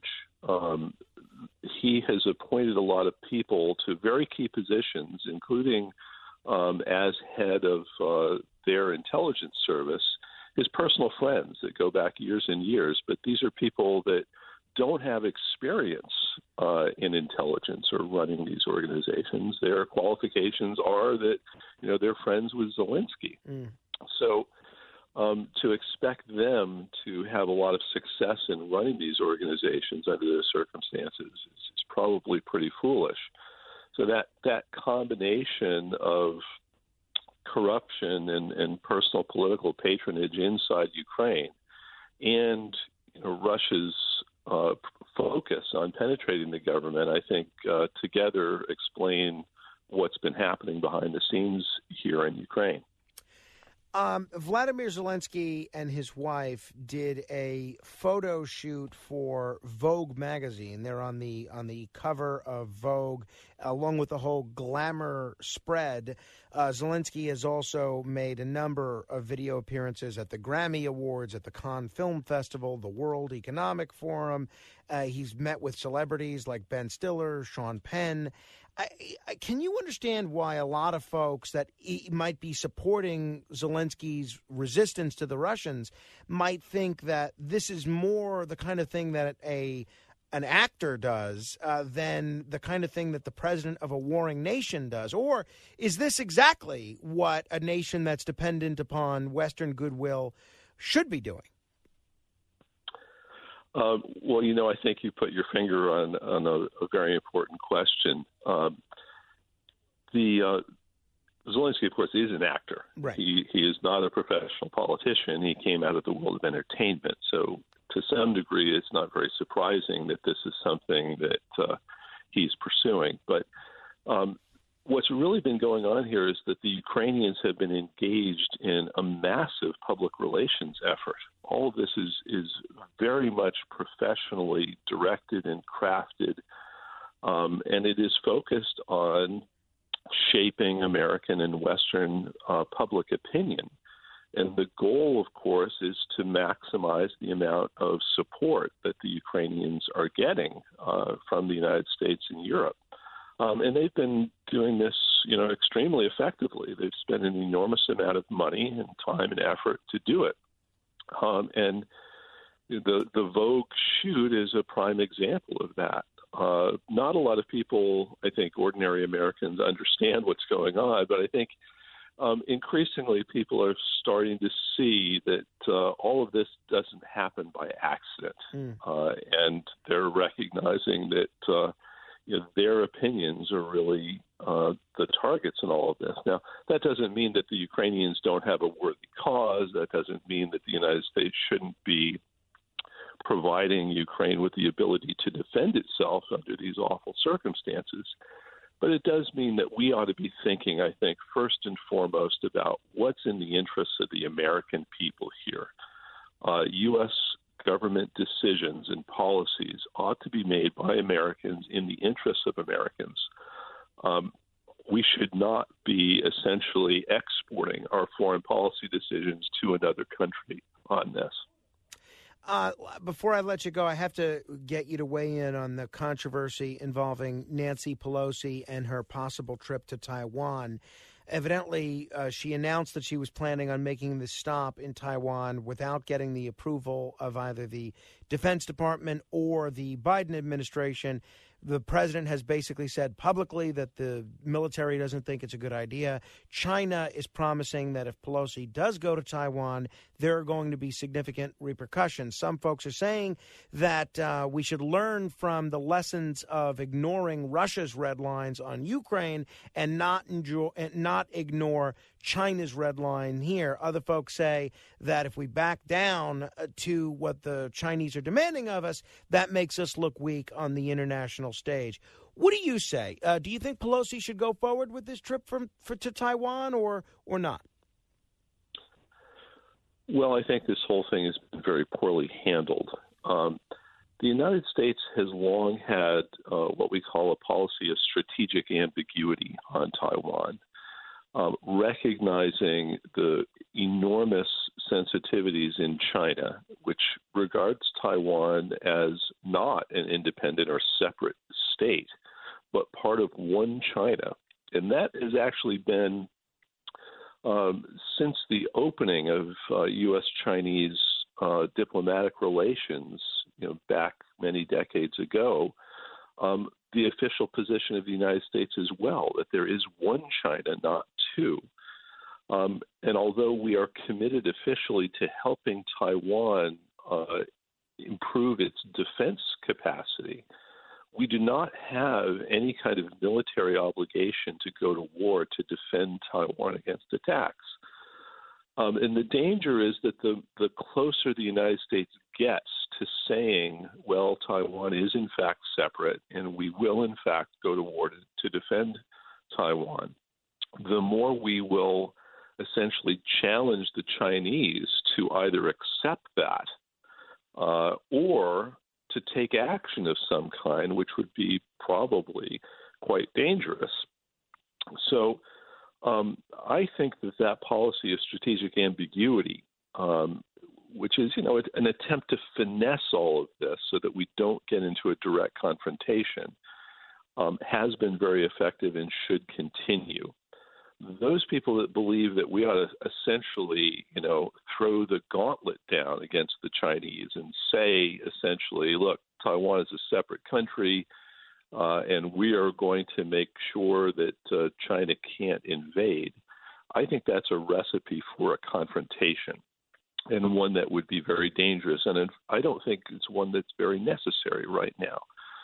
So I think Pelosi's uh, planned trip could provoke a real crisis in U.S. China relations that will not serve anybody's interests right now. Um, now, unfortunately, we're because of the poor way that this has been Hmm. planned, it's going to be hard for us to back out of this without it appearing that the Chinese have had some sort of diplomatic triumph on all of this. And that's not the kind of thing we should be, you know, moving towards. So we're we're in an awkward situation. It's going to require a fair amount of finesse to get out of it. So, uh, given the mistakes that have already been made up until this point, what sort of finesse could get us out of it at this point? What would you advise either the Biden administration or Nancy Pelosi if they were to ask your advice about an off ramp on this one? Well, I think uh, in general, what you want to find is some sort of pretext for not following through right now without appearing to back down under Chinese pressure. So that's where you get into sort of creative uh, excuses um, that you know you, you may not want to announce any kind of you know oh we're not going to go after all kind of thing, but um, find some sort of way not to follow through anytime soon without announcing that you're backing down. I think that's sort of the direction that you would need to go. Got it. George Beebe, it is always a treat talking with you. I always learn so much from our conversations, and uh, your your analysis of foreign policy is always so refreshingly clear of um, of so many different uh, agendas and ideological discussions that seem to drive the rest of the foreign policy discussions, whether it's on cable news or in the halls of Congress. So, thanks again for coming on. Thanks, Greg. George Beebe uh, authored the book The Russia Trap. You can check him out over at the Quincy Institute. If you want to comment on any portion of our discussion, you're welcome to give me a call. 1 800 848 9222. That's 1 800 848 9222. Straight ahead. It's The Other Side of Midnight with Frank Morano.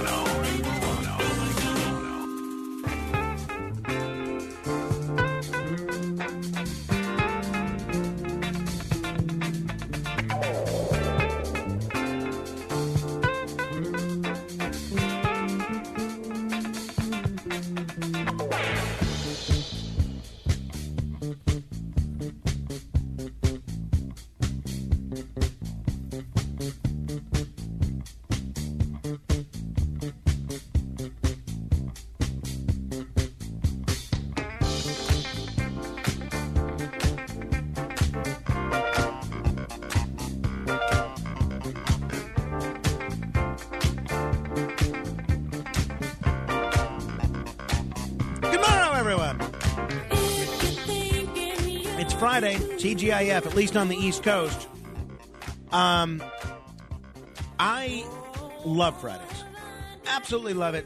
Love almost everything about it. One of the things that we generally do on Fridays is we'll have our weekly staff meeting.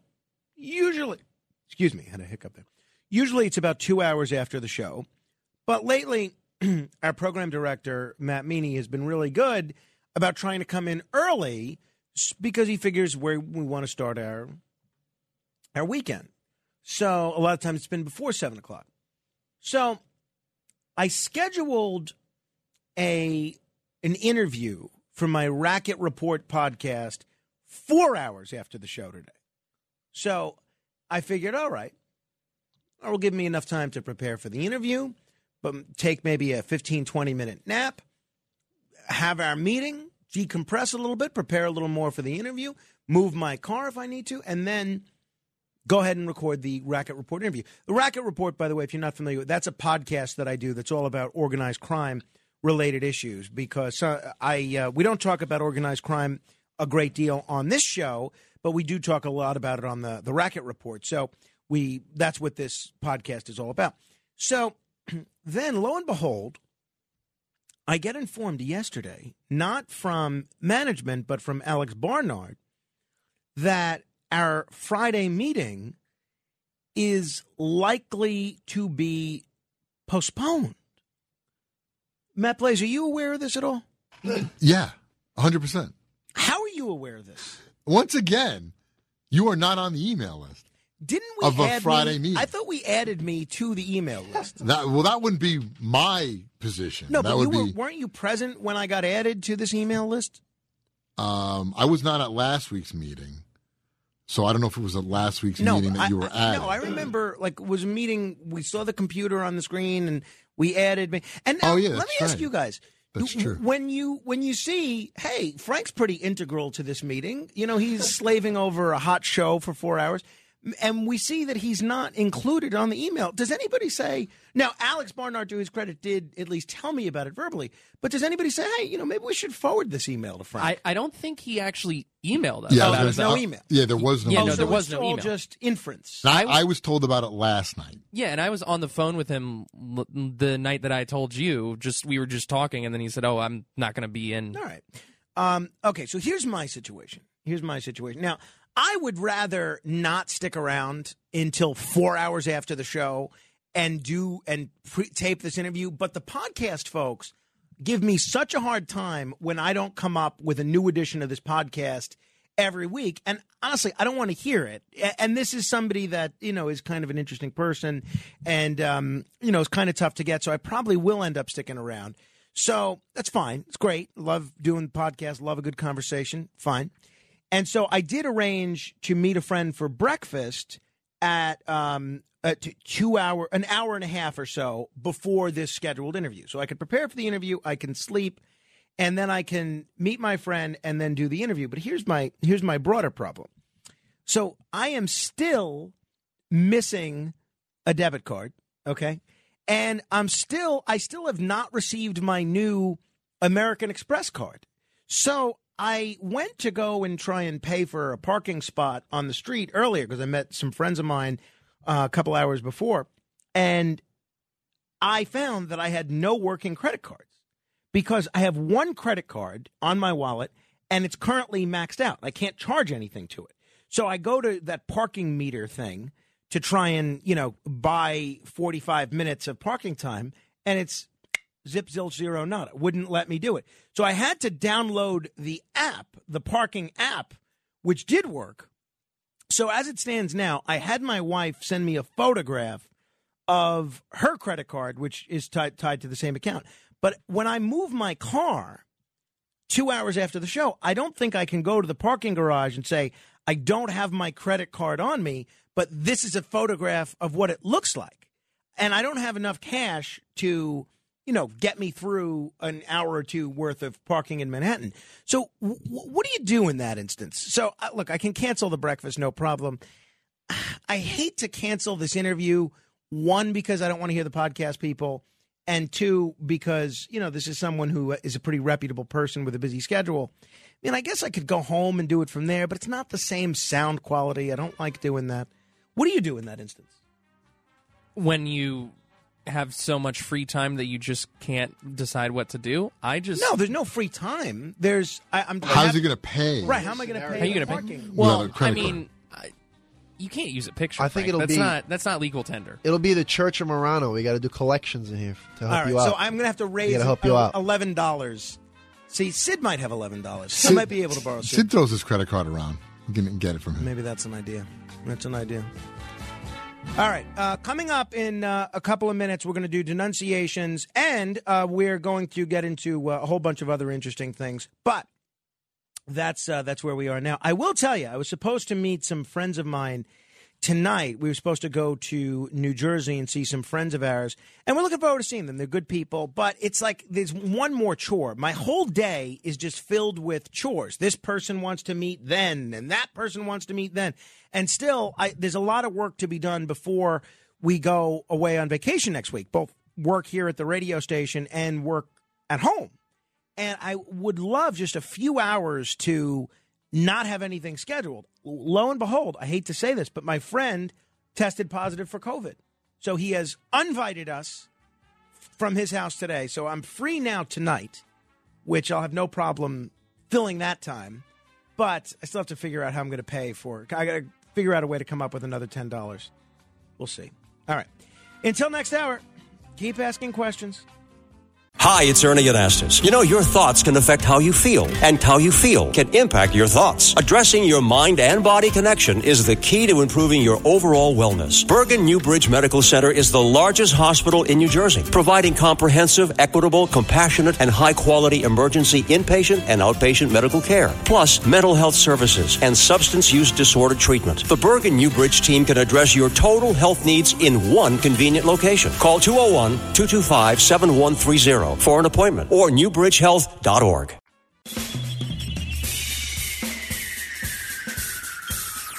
This is The Other Side of Midnight with Frank Morano. They're running a strange program, y'all. Now, here's Frank Morano.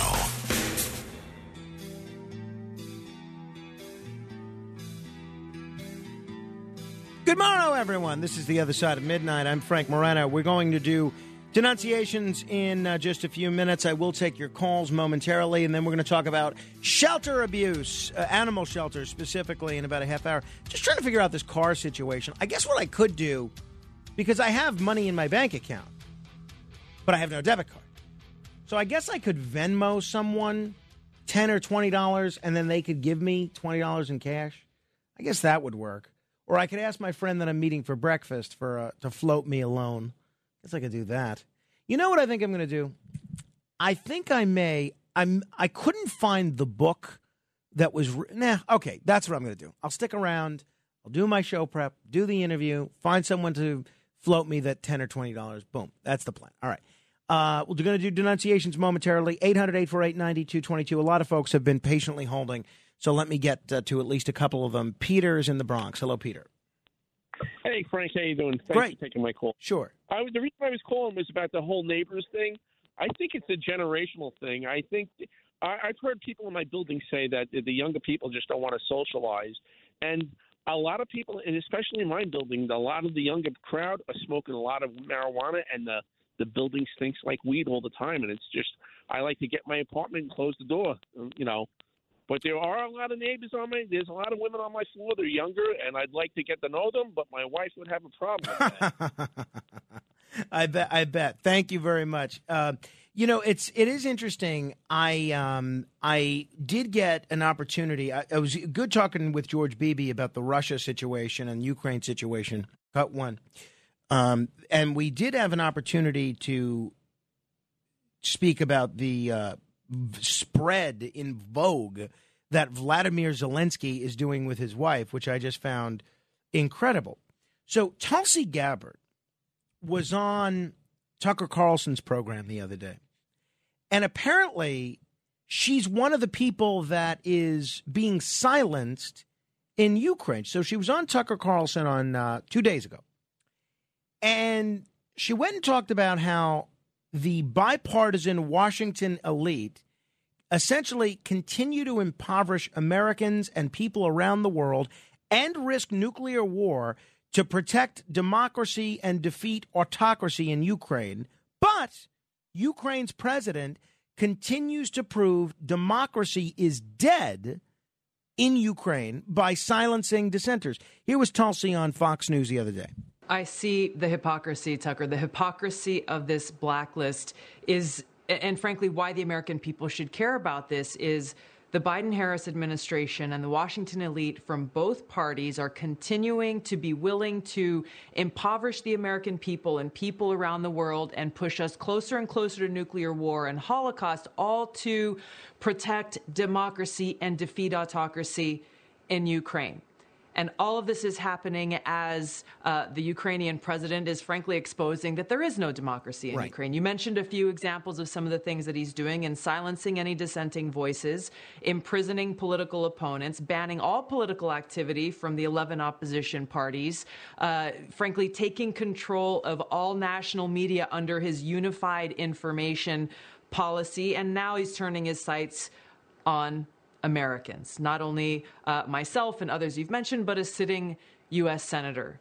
Uh, the, the danger of this, again, uh, goes to the cost that our leaders are willing to exact as they continue this facade of a, of a push for so called democracy and defeat autocracy. The whole thing is so hypocritical, and we need to hold our leaders accountable for it. I really do think that come a year or two from now, Zelensky is going to be like Andrew Cuomo and so many other people, Boris Johnson, who were once media darlings, and then once their whole act gets exposed, people are going to essentially see how fraudulent they are. I really do think that. And this attempt to silence Tulsi Gabbard and Rand Paul and others, forgetting about in his own country, Americans, I think uh, people are going to see that for what it is eventually. 800 848 9222. Leo in the financial district has been holding a while. Hello, Leo. Good morning, Frank. Morning. Uh, okay, to the subject of the neighborhood getting together. All my years since youth, we was actually with neighbors connected with the sport. Back in the Czech, we was playing soccer with the people from buildings around, Uh, the same in Germany and in America. We used to go in uh, in uh, in the Upper East Side. There's a so-called hall on 73rd and uh, play volleyball with with different uh, nationalities. There was about five Czech people, and the rest was different nationalities from neighborhoods. But my building on Upper East Side, I didn't know nobody. I know one girl how she looked like, and I didn't know nobody. Then I moved to Westchester to a loft building where we have uh, about 40 lofts. They just opened. Uh, somebody uh, uh, actually got a huge factory and turned it into loft building with big loft, 16 feet ceiling. From the year one, every Christmas party, every Thanksgiving party, and one more I cannot remember was the third one. Three, four out of fifty uh, people locked the door and left for weekend. The rest, everybody have open door, cooking, drinking. On each level was disco music. Me and a couple artists have exhibited those people.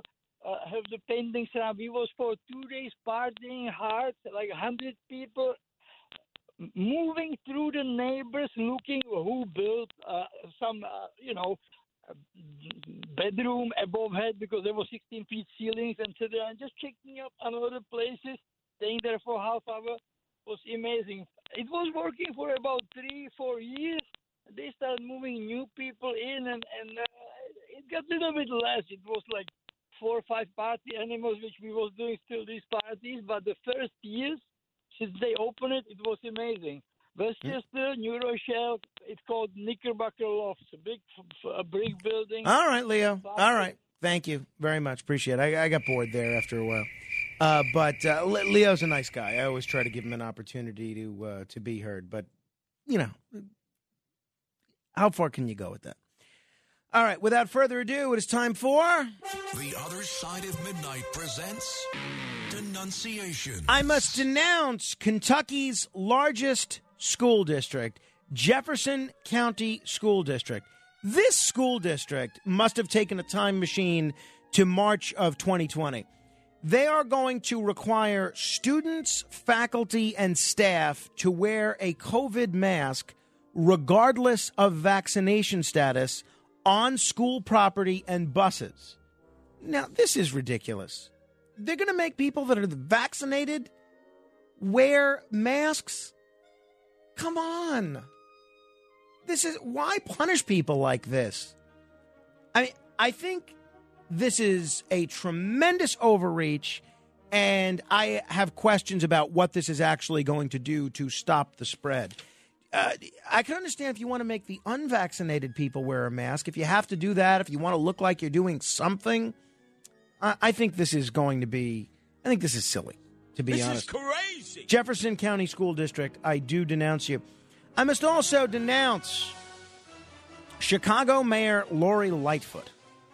Her SUV, her official SUV, has been racking up speeding tickets, traffic tickets, red light tickets, despite the mayor's staunch support for tougher speed camera rules. Evidently, Ms. Lightfoot doesn't think that applies to the vehicle that she rides around in. So this vehicle was ticketed for running a red light, and apparently, none of the fines that have been accumulated by her SUV since May of 2021 have been paid. Now, one of the SUVs in the mayor's fleet, because there's a number of cars in her fleet that have racked up these bills, could actually be seized for failing to pay a $244 ticket for running a red light. This comes all as Lightfoot is pushing for stricter red light camera rules under the banner of public safety. Well, why isn't it public safety? Why isn't public safety at issue when her cars are running red lights? Mayor Lightfoot, I do denounce you. I must also denounce the Lyft driver that was taking um, one of Andrew Cuomo's former staffers, Sidney Wolf, um, up from Dewey Beach to Bethany Beach in Delaware. So, this former staffer of Governor Cuomo was actually killed after a Lyft driver allegedly ordered him and five friends out of a car on Delaware's coastal highway. So, according to the Delaware State Police, at some point during the ride, the Lyft driver and the passengers had a disagreement, causing the Lyft driver to end the ride in the middle of the southbound left lane of the coastal highway and demanded that all six passengers get out of the vehicle. At the same time, a 2016 Toyota Corolla was traveling southbound and fatally hit Sydney Wolf. This is terrible. The driver of the Corolla, um, 27 years old, tried to change lanes to avoid the stopped Lyft, but ultimately didn't see Wolf, who had just exited the right rear passenger seat and was standing in the roadway. This is crazy. Um, the, I don't know what the circumstances of the disagreement were here, but even if the Lyft driver was right, he should have waited until he got these passengers to a place where they could safely walk away, not in the middle of the highway. This Lyft driver, I think, bears a significant amount of responsibility for this person's death. I must also denounce, kills me to do it, literally, alcohol. Alcohol. Some new analysis funded by the Bill and Melinda Gates Foundation, the authors of the Global Burden of Diseases have found that if you are under the age of 40, no amount of alcohol is good for you. Even small amounts of alcohol lead to increased risks of death. This project that was done in conjunction with the University of Washington in Seattle produces comprehensive data on the causes of illness and death in the world, and it concluded young people should not drink at all. This analysis estimates 1.3 billion people consumed harmful amounts of alcohol in 2020.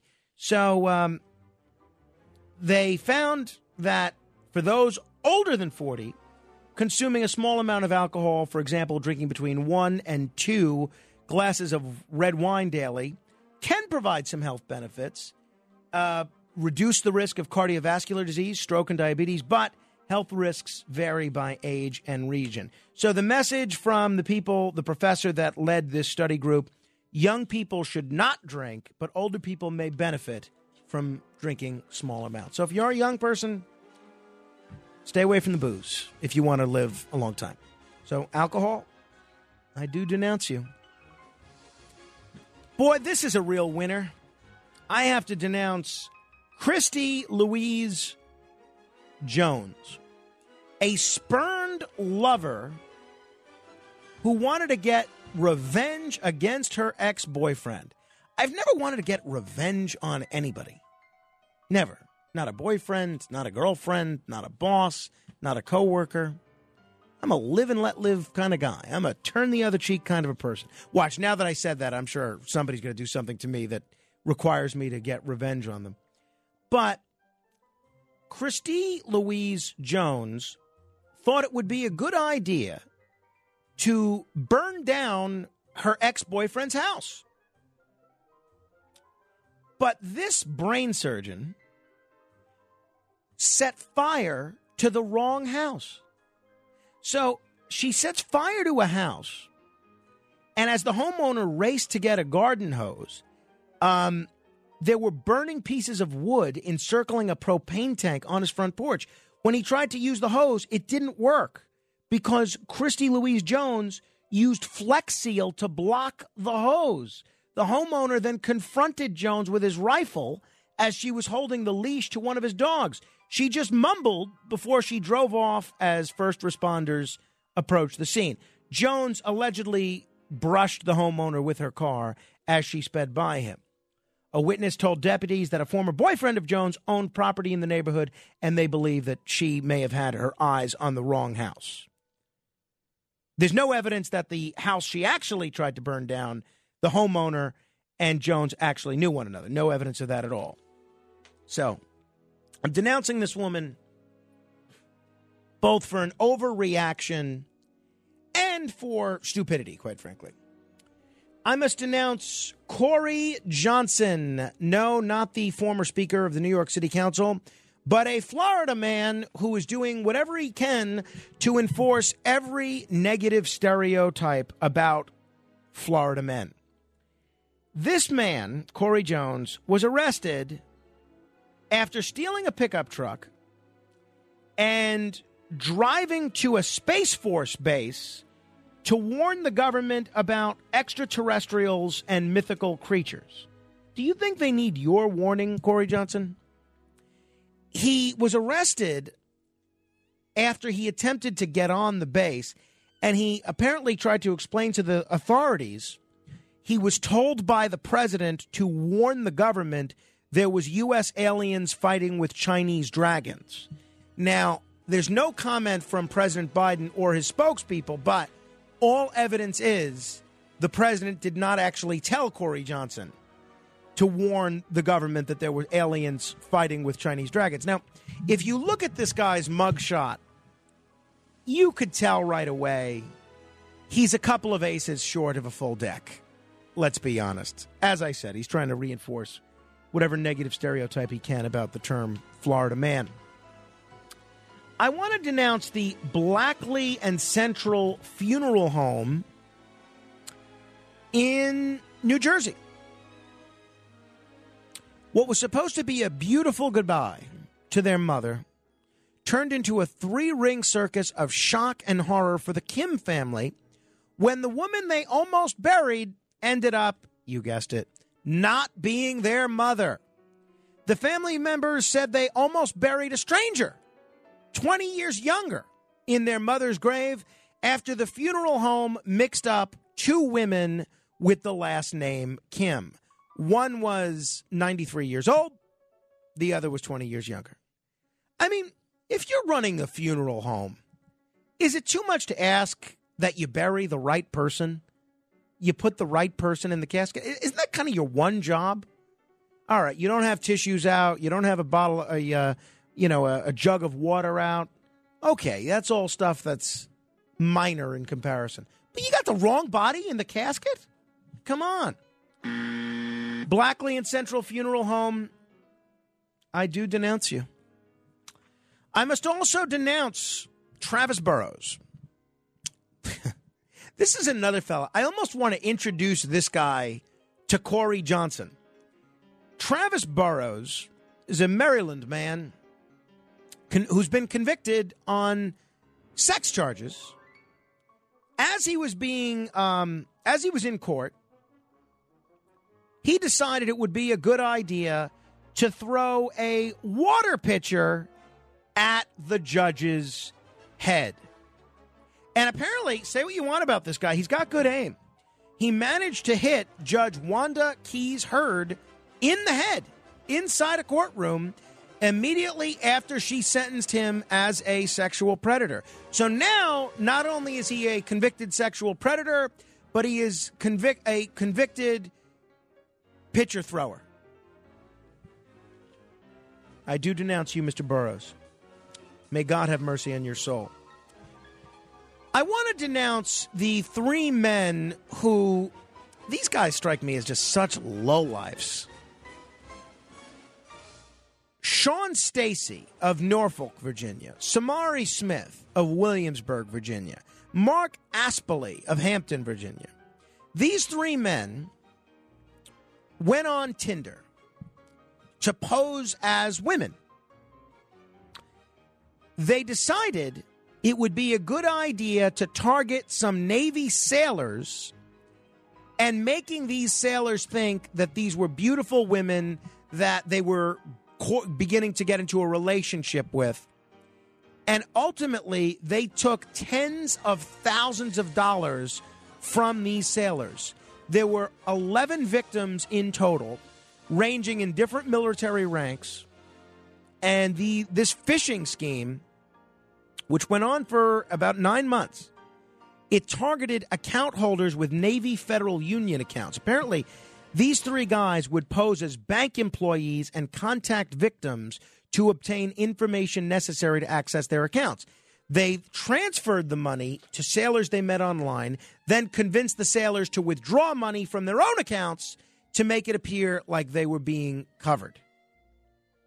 These people targeted sailors as well by posing as women interested in a romantic relationship. In some cases, these people would tell the victims that their sister, who's in the military, needed help in an effort to get them to transfer funds. So there was all sorts of different ways that they were trying to steal from members of the Navy. Terrible. Absolutely terrible. And finally, I must announce Blue Bell Ice Cream. The Texas based ice cream company, which sits in supermarket freezers across 22 states, was included on a list of ice cream brands that use the lowest quality ingredients by the popular food magazine Eat This, Not That. You know of my fondness for that website.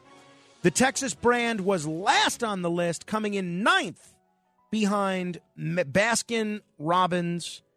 Uh, according to the Blue Bell Ice Cream Nutrition Facts, the classic homemade vanilla flavor flavor uses the tried and true milk, cream, and sugar, and they even are at the top of the ingredient list, but also fills out the recipe with high fructose corn syrup, cellulose gum, and vegetable gums. Blue Bell was also named the worst store bought ice cream band, brand in the country, with 20% of people surveyed by MASHED putting it in last place. So there you go. If you're looking to buy ice cream, I would look elsewhere. Blue Bell, I do denounce you. Hey, uh, I also denounce anybody that mistreats animals. And unfortunately, one of the things that we're seeing in New York City shelters now, and this may go on in other uh, other shelters in other cities, is pretty abominable. We're going to get into this in just a moment with a woman who's been a uh, a tireless advocate on this issue. And she's been um, all over the place when it comes to raising awareness about the abuse that's going on in shelters. Uh, this is a conversation you're not going to want to miss. Coming up in just a moment, we're going to talk with Dana Fuchs. She's a writer and a longtime animal advocate uh, here in New York. So we'll get into that momentarily. This is The Other Side of Midnight, straight ahead. It's The Other Side of Midnight with Frank Morano.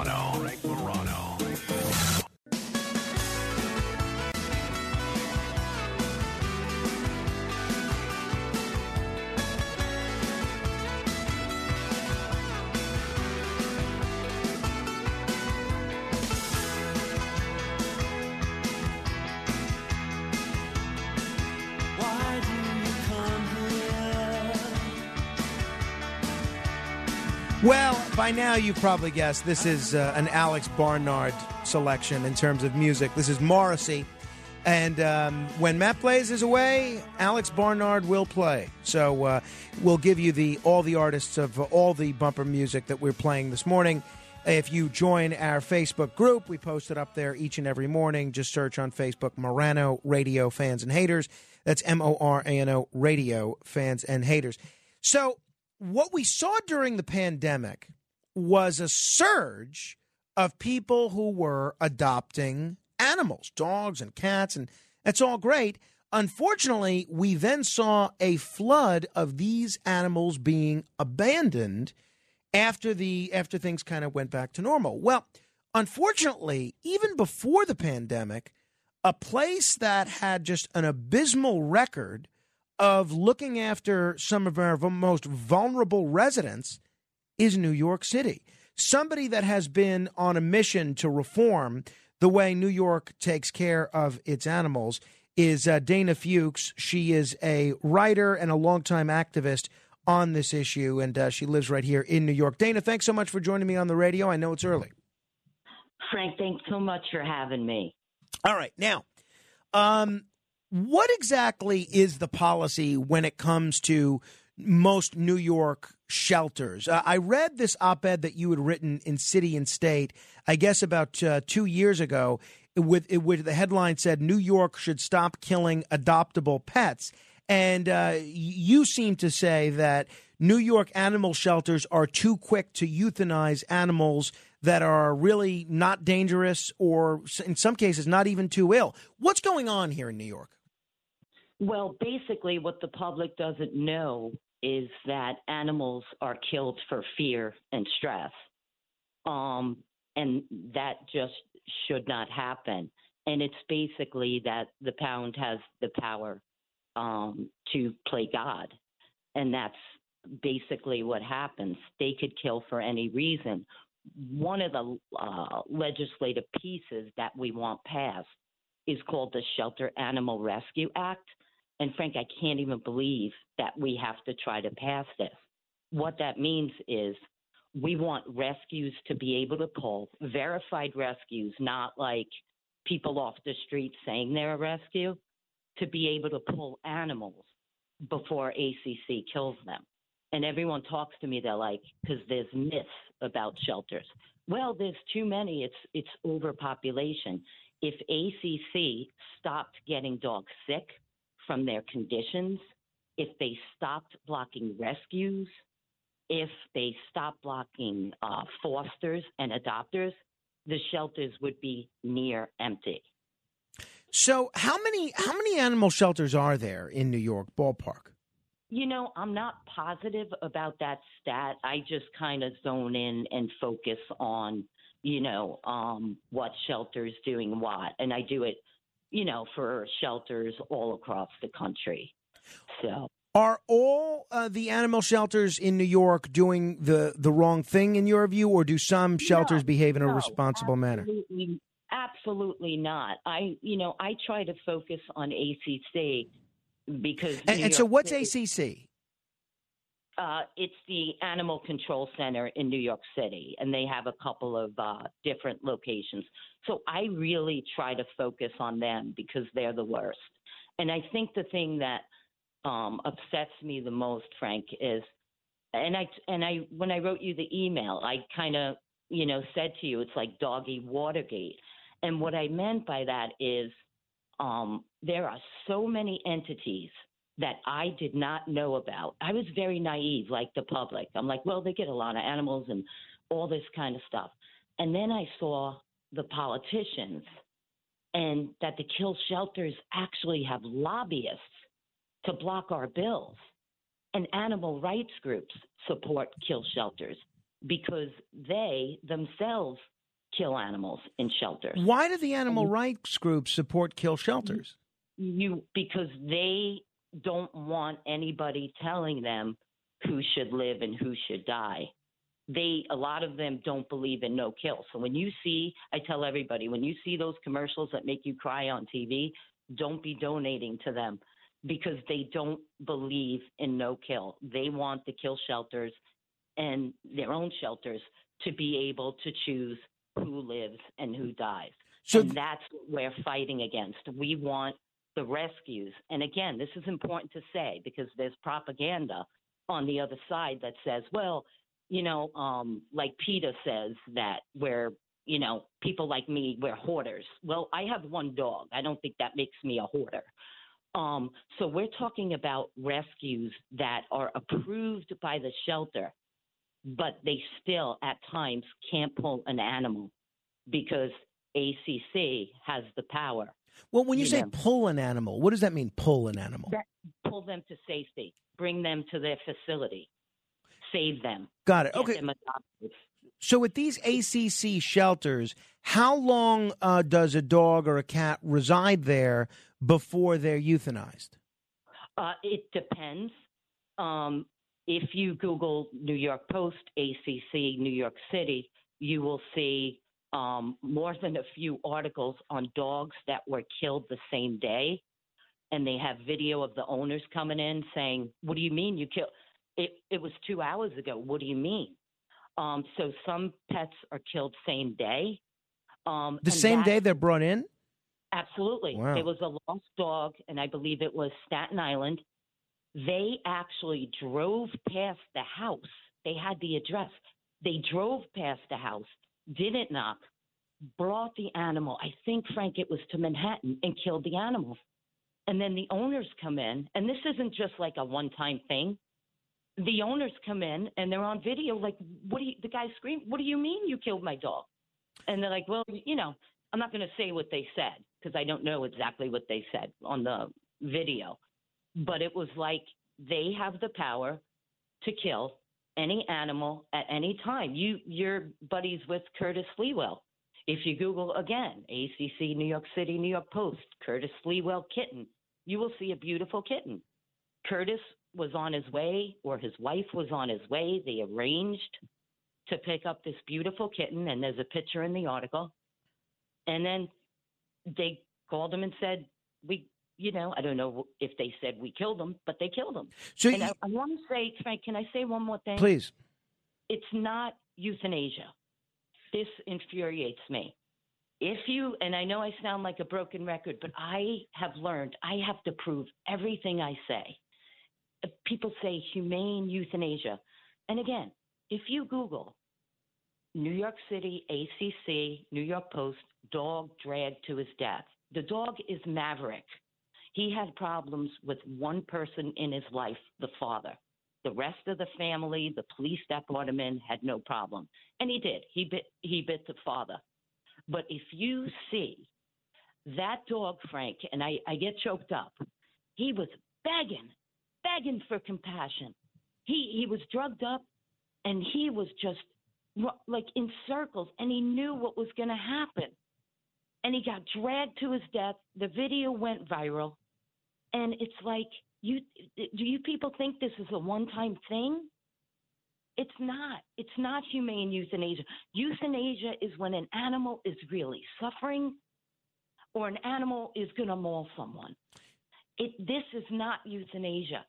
Nobody, I, I wrote about that. I had been attacked before and that connection. Eh, The animal cares about their life as much as you and I care about our life. And, and there's no reason. There's plenty of people that want to adopt, but they make it so hard. And they have this kennel cough that they put animals on the kill list for.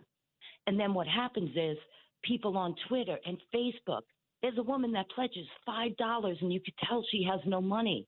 And why does she do it?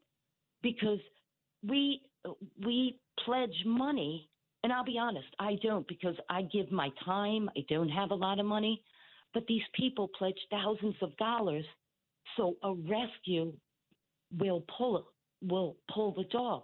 And people people say to me, "Well, why do rescues charge five hundred dollars? They're getting rich." No, they don't. Rescue directors pretty much make like twenty four thousand a year. The reason they have to charge you that donation fee is because they get so sick at kill shelters, and it's treatable, but sometimes it's over a thousand dollars per dog. The So- dog goes in healthy, Mhm. and they get sick. So Dana, um, now obviously uh, you're not saying that a shelter should never be able to put uh, an animal to to death, are you? No, no, I'm not. But not at all. So- but So yeah, go ahead. What should the process be exactly?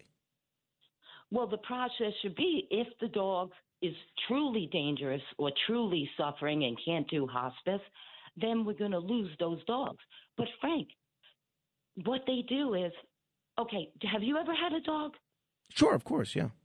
Okay, has your dog ever played with the leash when you took him out? Yes. Okay, your dog would be on death row. hmm Um, They call that they call that leash biting. So uh, one of the one of the pieces of legislation that you you've supported is this uh, Shelter Animal Rescue Act, and um, what exactly what would that do? How would that change the system and make it better for these dogs that are on death row? basically what the Shelter Animal Rescue Act would do is it would say if a rescue and and the rescue is approved by the shelter already. Again, that's important to say. You can't just go in and say, "Hi, I'm Frank. I have a rescue." And under this law, I could pull the dog. No. This is the shelters has an approved list of rescues that can pull and ACC would not be able to kill an animal that a rescue wants to save. Mm. So they can no longer say to the rescue, you know what? Years ago, there was this dog, and, and ACC had said the dog would be better off, you know, in the suburbs or the country rather than an apartment.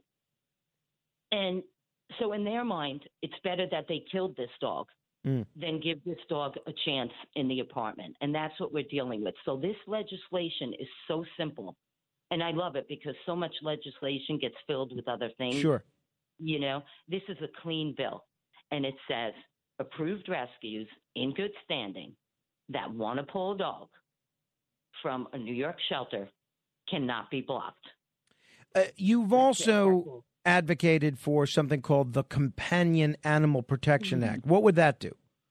Okay, well, the Shelter Animal Rescue Act is active right now. CAPA got pushed off, sadly. So we're we're kind of doing it a little piecemeal to try to get some things passed. But the Companion Animal Rescue Act is simply a set of humane guidelines. So basically, it would say because ACC does kill with open cages. So the Companion Animal Rescue Act would say, no, you cannot kill with open cages or if you can transfer those animals to a willing facility, you know, and it sets humane, you know, I'm, I'm very careful because um, the kill shelter uses the word humane, but this is truly a set of guidelines that would change um, how shelter pets are treated and how and if they can be killed. So um, th- that's a big, a bigger bill, and that was um, written by Nathan Winograd of the No Kill Advocacy, Advocacy Center, and he is amazing. And that bill um, would be incredible. But right now, because the legislators, again, Doggy Watergate and Kitty Watergate, uh, the legislators are friends with ACC leadership. Um, so ACC never gets investigated for anything. So we have to pass smaller legislation, but there's still, you know, um, there's animal rights groups that get in touch with them. Hey, don't support the Shelter Animal Rescue Act. So sometimes we'll have a politician that's on board, and they drop off, and we know it's from, you know, um, the kill shelter lobbyists and the kill shelter themselves. You know, they're friends with each other.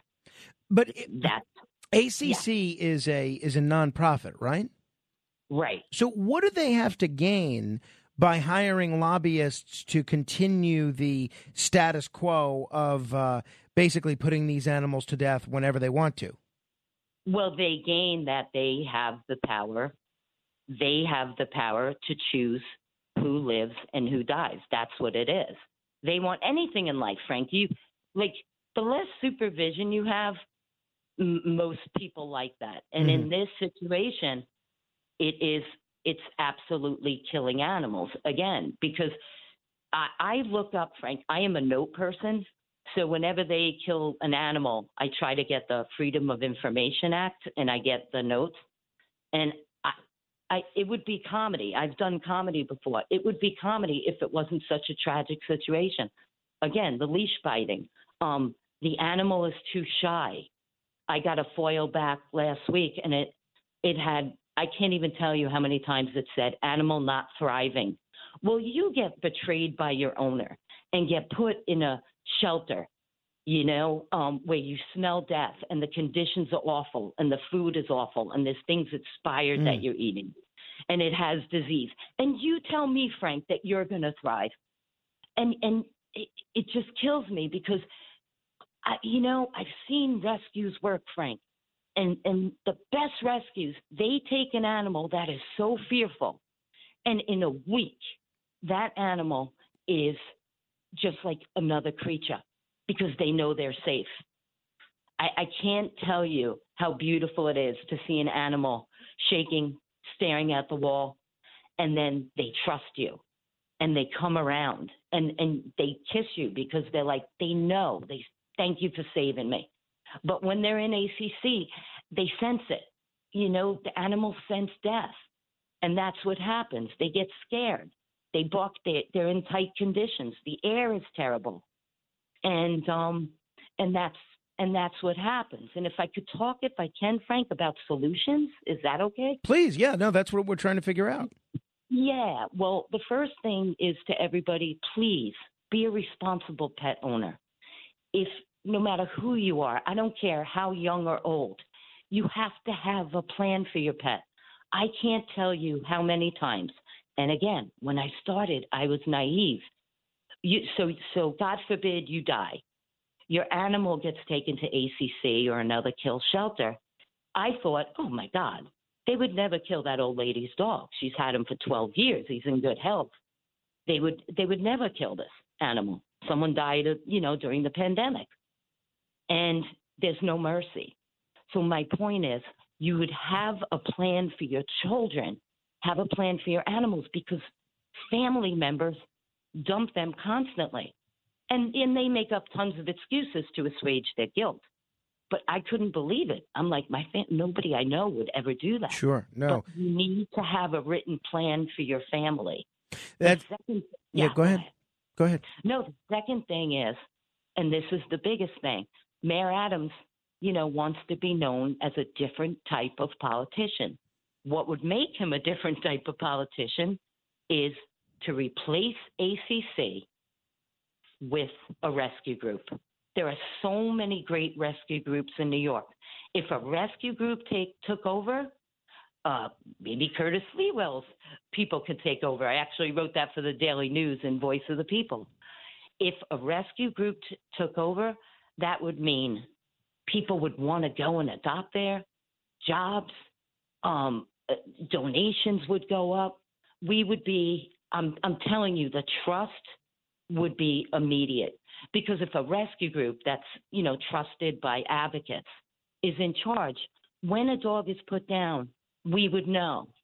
We would know because they save as many as they can. And if it's a good rescue group, we would know that they needed to do that. And we wouldn't be fighting them and we would work together as a team. And there's so many talented rescue Mm. rescue groups that can do that. So Are- people are there any- Mayor Adams, Are yeah. there are there any cities that do this really well? Are there any cities that are sort of a, a model for how these no kill Yeah, shelters well- should work? you know, and uh, we have no kill Austin, and and it's not perfect. They're still learning, but they admit their mistakes.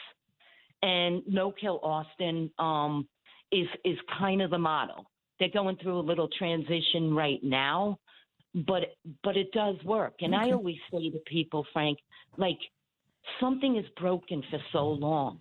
You could always go back to the to the cruelty in the archaic way can't we in our society don't we dream big anymore we we don't dream big anymore like let's try another way Mm. it's not that hard you'd have help there are people that would you know i would love to help there are so many advocates that would love to help why can't we try another way Yeah, hey, Why I, I'm all for it. Uh, Dana, I want to thank you for uh, your passion and your work on this issue. Thanks for uh, shedding some light on this. Please keep us posted on, on your legislative efforts and if there's anything else that the uh, the public needs to know about what ACC is up to and uh, just uh, the issue of animal welfare in general. Thank you so much frank have a great night Thank you. Appreciate it very much. Uh, Dana Fuchs, 800 848 9222. If you want to comment, that's 1 800 848 9222. We'll continue with your calls straight ahead. It's The Other Side of Midnight with Frank Morano.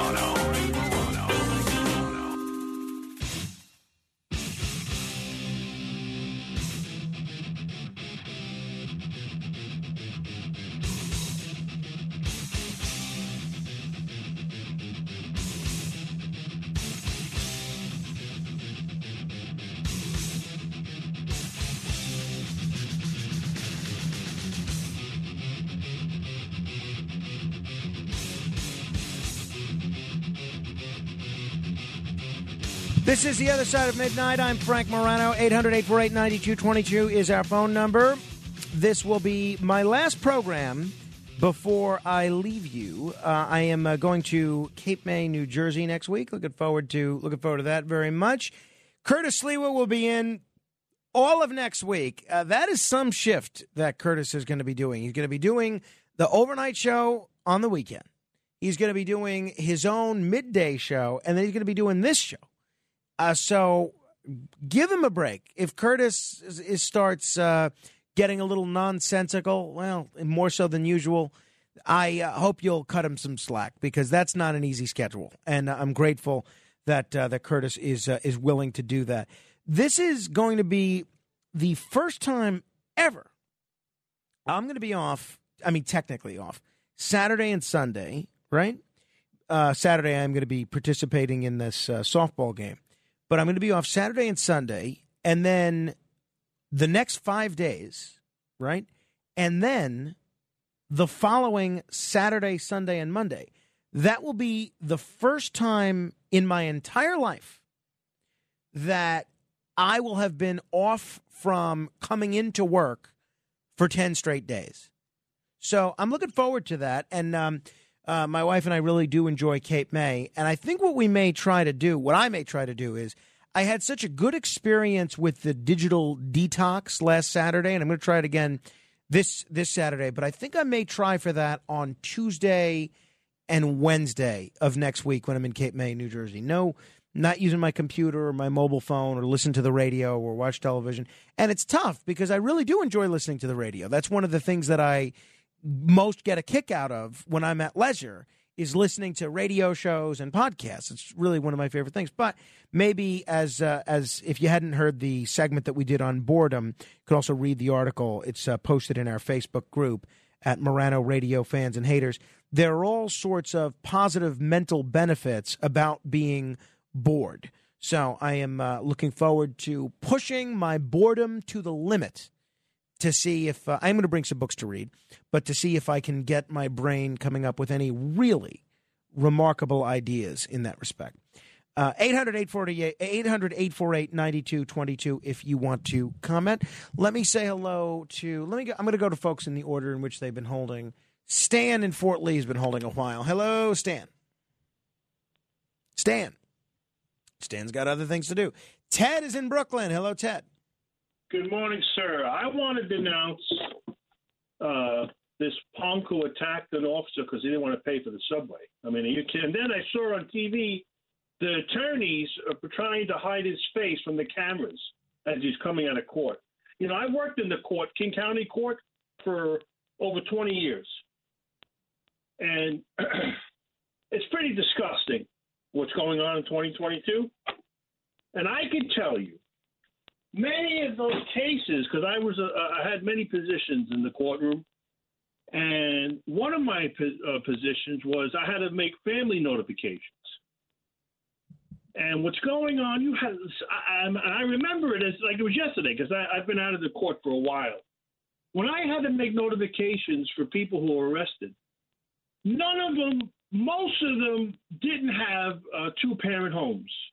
I would say the majority of these notifications I had to make. I had to try to track down uh, a relative, you know, to be for a notification. They didn't have any, uh, you know, two-parent homes. I mean, and could hardly get a hold of their mo- mothers.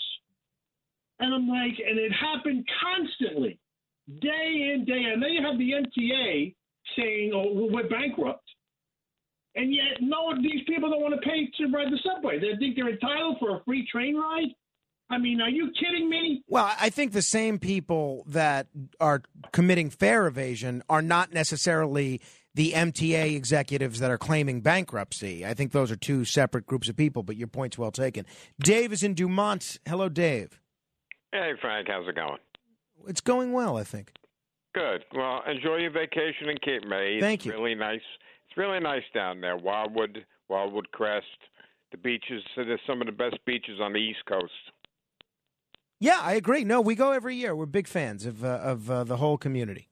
Yeah, it's good. But anyway, what I wanted to talk about was the fact that uh, Uber drivers and Lyft drivers are not professional drivers. I was a limousine driver for 20 years, from 1985 to 2005, and now I'm, I'm an independent driver. I have my own car service, and I go by Dave the Driver.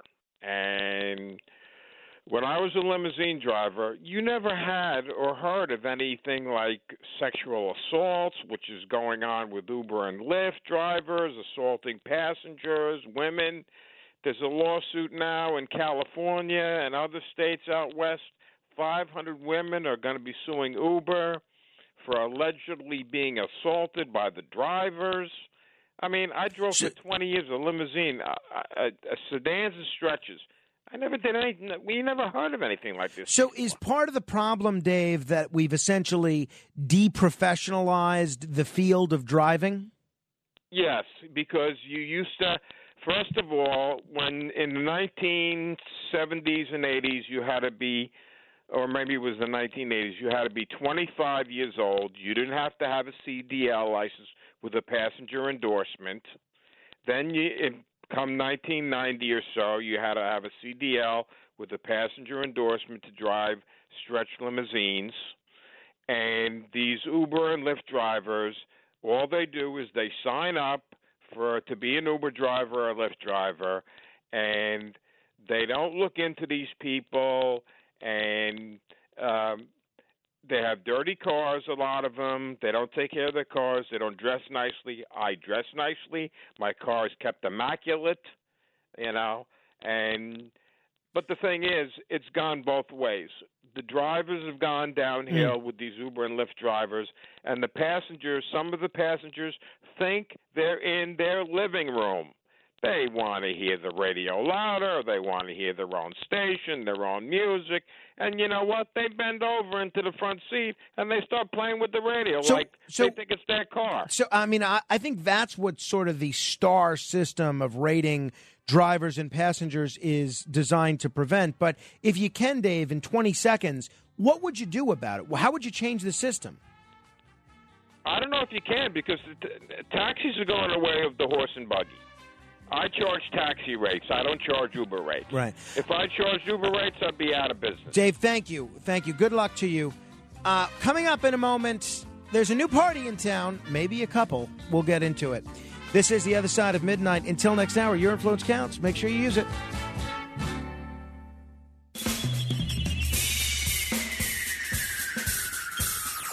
This is The Other Side of Midnight with Frank Morano. They're running a strange program, y'all. Now, here's Frank Morano.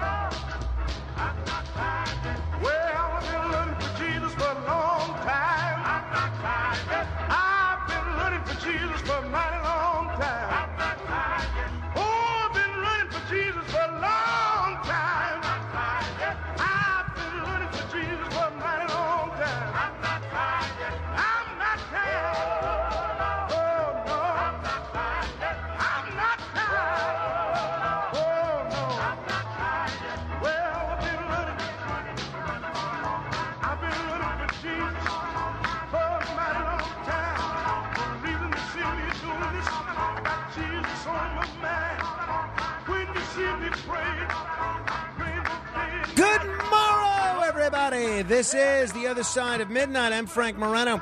So, uh, someone just sent me an SMS text message, and you can SMS text message me as well at 8168 Morano in response to what Dave and Dumont was saying about uh, drivers and his contention that the deprofessionalization of drivers leads to the drivers molesting all the passengers and um, and leaving them on the side of the highway. And it's not true. Not all drivers do that. I have friends and family member family members that are e-hail drivers of e-hail vehicles, and they don't do that.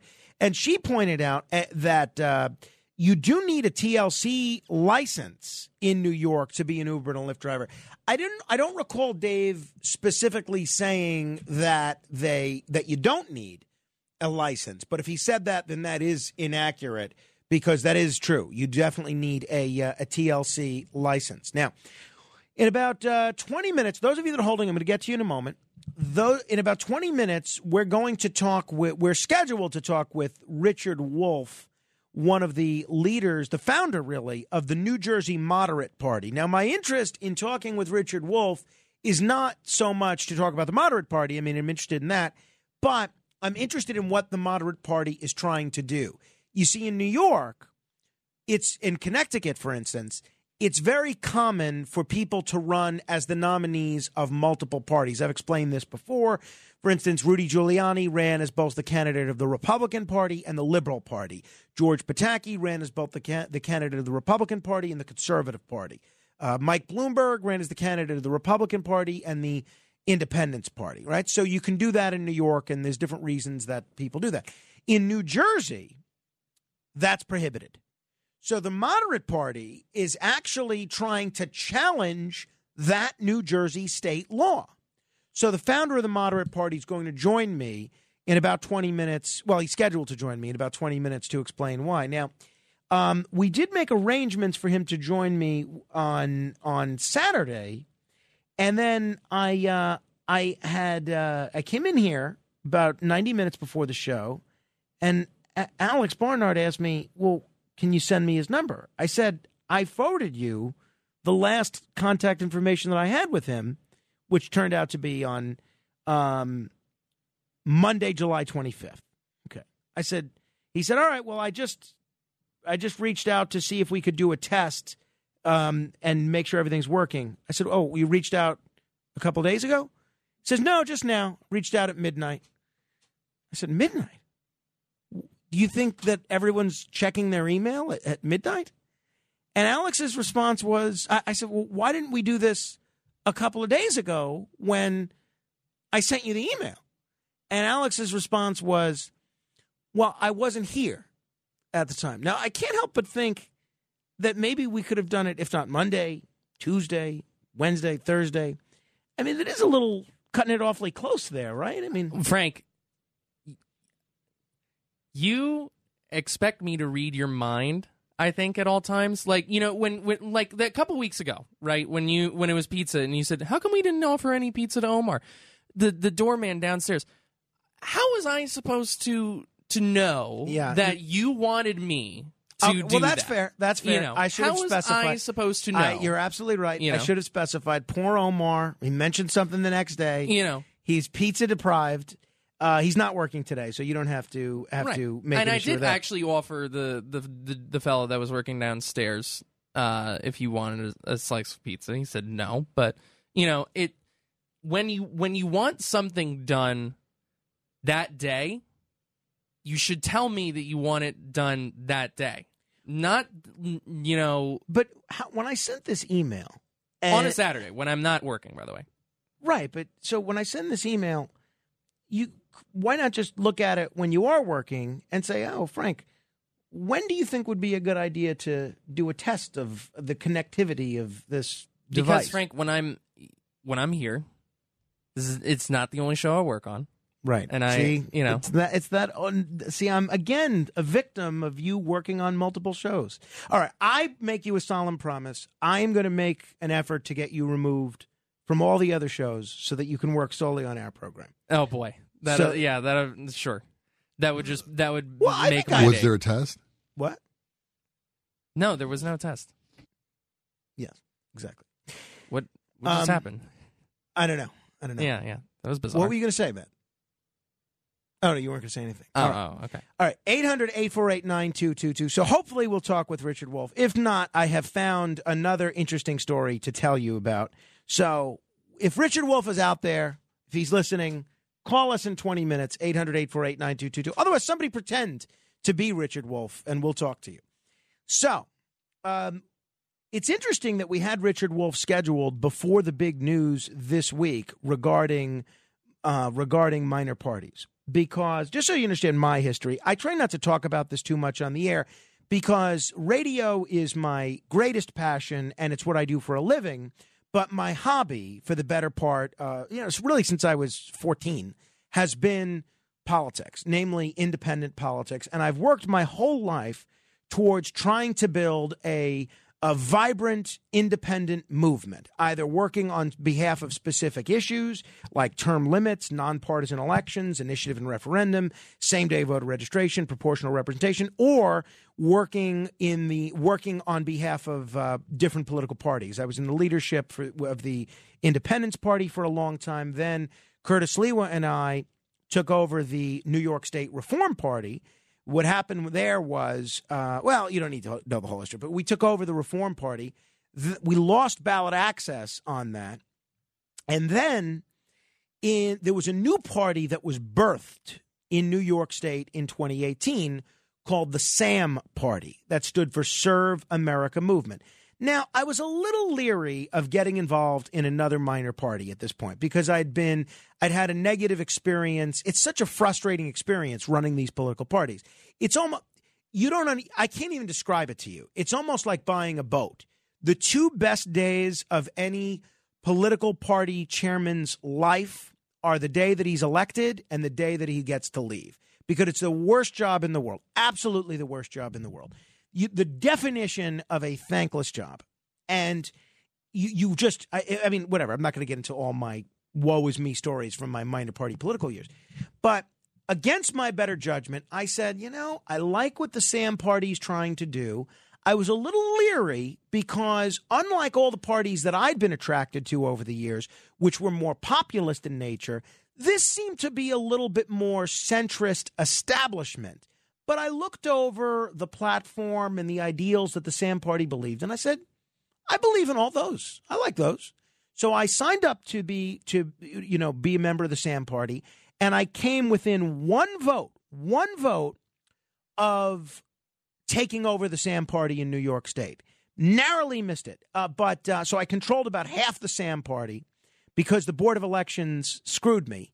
They allowed all sorts of people that were not registered members of the Sam Party to vote in Sam Party primaries. Now, I know you're thinking, well, Frank, you're for open primaries and things like that. Why do you have a problem with that? Well, because that's not what the law says in New York. The law says you have to be a member of a party to vote in a party primary for party leadership. Do you understand? Okay. So they allowed all these hundreds of Democrats to vote in the Sam Party primary. And this was well documented at the time. There's a New York Post article about it and stuff. This was very big in 2020. Anyway, it doesn't end up mattering uh, because the Sam Party had some nice guys, and I would work work well with these guys, even though we didn't fully take it over. It turned out it ended up not mattering because of this law that Andrew Cuomo instituted, which made ballot access and retaining ballot access more difficult. So the Sam Party lost ballot access in 2020 as well. We went to court, didn't work out. So the Sam Party still exists as a national entity at this point. And the chairman of the Sam Party, I've had on this show a couple times, David Jolly, former congressman from Florida, great guy, a guy I really admire and look up to, even though we disagree on a bunch of issues. And so the uh, that's going on on one track. And then over the course of the last seven, eight months, I have been fascinated at what Andrew Yang was doing with the Forward Party. And I read Andrew Yang's book, Forward, when he left the Democratic Party. And same situation. I loved the entire Forward Party agenda. I wasn't ready. I, so I signed up for the email lists and everything. I had a lot of great conversations with a lot of the local Forward Party leadership. I wasn't fully ready to become a member of the Forward Party, really, because there's not really much of a mechanism for becoming a member because they didn't have ballot access in New York. So it's not as if you can go and register Forward Party in New York State. But I loved everything they were doing. But I do have to say, I was a little annoyed that Andrew Yang has not come on the radio with me. And I don't say that because, like, I'm a big shot or anything like that. I, I say it because I, more than any radio host in the entire country, have the greatest track record of promoting independent politics and minor parties. And I think if Andrew Yang's going to do any radio interviews, he should do it with me. And he never came on with me. So that always sort of soured me a little bit on the forward part. Not soured, that's the wrong word, because I still talked with all those guys. I would uh, try to go to forward party events and things of that nature. Well, yesterday, the news comes that the Forward Party and the Sam Party have merged. And so this they're now calling this the biggest third party in America, at least in terms of resources, because both of these parties have some some money attached to them. So this is a very robust fundraising operation. Unlike a lot of minor parties, which are cults of personality or organized along specific ideologies or issues, these this party has a lot of a lot of money. Uh, what they don't have at this point is any ideas. There's no real platform yet. Uh, the Reuters article says the party, which is centrist, has no specific policies yet. Says it will launch. Uh, said at its launch yesterday. How will we solve the big issues facing America? Not left, not right, forward. On the one hand, I kind of think, well, I mean, I'd like to be part of a party that has some ideas, But on the other, I think, well, maybe I can help shape the agenda of the party and help move it in a more populist direction because the the only thing could be, I love what they're doing. I don't want to I don't want to make any bones about it. I absolutely love it because at at the very least, I'm hoping they'll organize and fight back against some of these unconstitutional laws that involve pro- prohibitions against minor party and what I'll call political bigotry against independents. I love what they're doing. The thing that gives me pause is that all the figures involved in this, not all of them, but many of them, are very establishment centrist people. The co chairs of this party are Andrew Yang, Christy Todd Whitman, and uh, David Jolly. Now, David Jolly is going to be on this show on August 9th, our first show back. And I have a lot of questions for him, and maybe we'll take questions from you, the um, callers, as well. But um, I kind of like a party that's a left, right, center populist coalition with a whole bunch of non establishment people. Like the party that I'd love to join is a party that includes Ralph Nader, Jesse Ventura, and Pat Buchanan. Nader on the left, Buchanan on the right, Ventura in the center, all driven by a populist agenda. Now, what's this party's view on trade? I don't know that they have a view. What's this party's view on foreign policy? They don't have a view. So I am hoping where I am in a complete agreement with them, and it's why I may join up with these guys. Why, where I'm in complete agreement with them is the need to reform po- the political process. And you've heard me talk about this on every issue, whether we talk crime or trade or the courts or healthcare or taxes. The problem with every issue in the entire country is the process. We have a political process which is garbage. It's dominated by lobbyists, special interests, brown nosing politicians with connections, and money. And the people that have the least amount of say in our political process these days is the people. So until we get to a point where we fix our politics, none of that other stuff really matters. So I am looking to uh, learn more about this party, the Forward Party. I may look to get involved, but um, we'll see. I-, I just posted a link to the Forward Party sign up on um, my Facebook page, facebook.com slash Morano fan. If you want to uh, learn more about it, you could sign up using that link. And if you do sign up for more information, use my referral link because if enough people sign up using my referral link, then I will get to participate in a monthly Zoom meeting with Andrew Yang, and I'll get to ask him, "Hey, Andrew, how come you haven't come on my uh, on our show yet?" So, so that's where we are.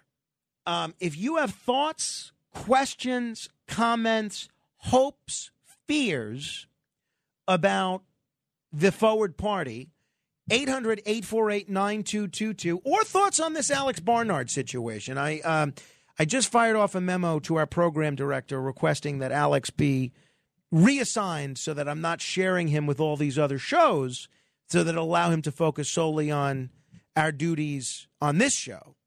But but we'll see what happens. If Richard Wolfe is not here in 10 minutes then then I might I might send a memo inviting him only to serve on all the other shows. So we'll see where that goes. All right. Uh, Pamela is in central New Jersey. Hello, Pamela.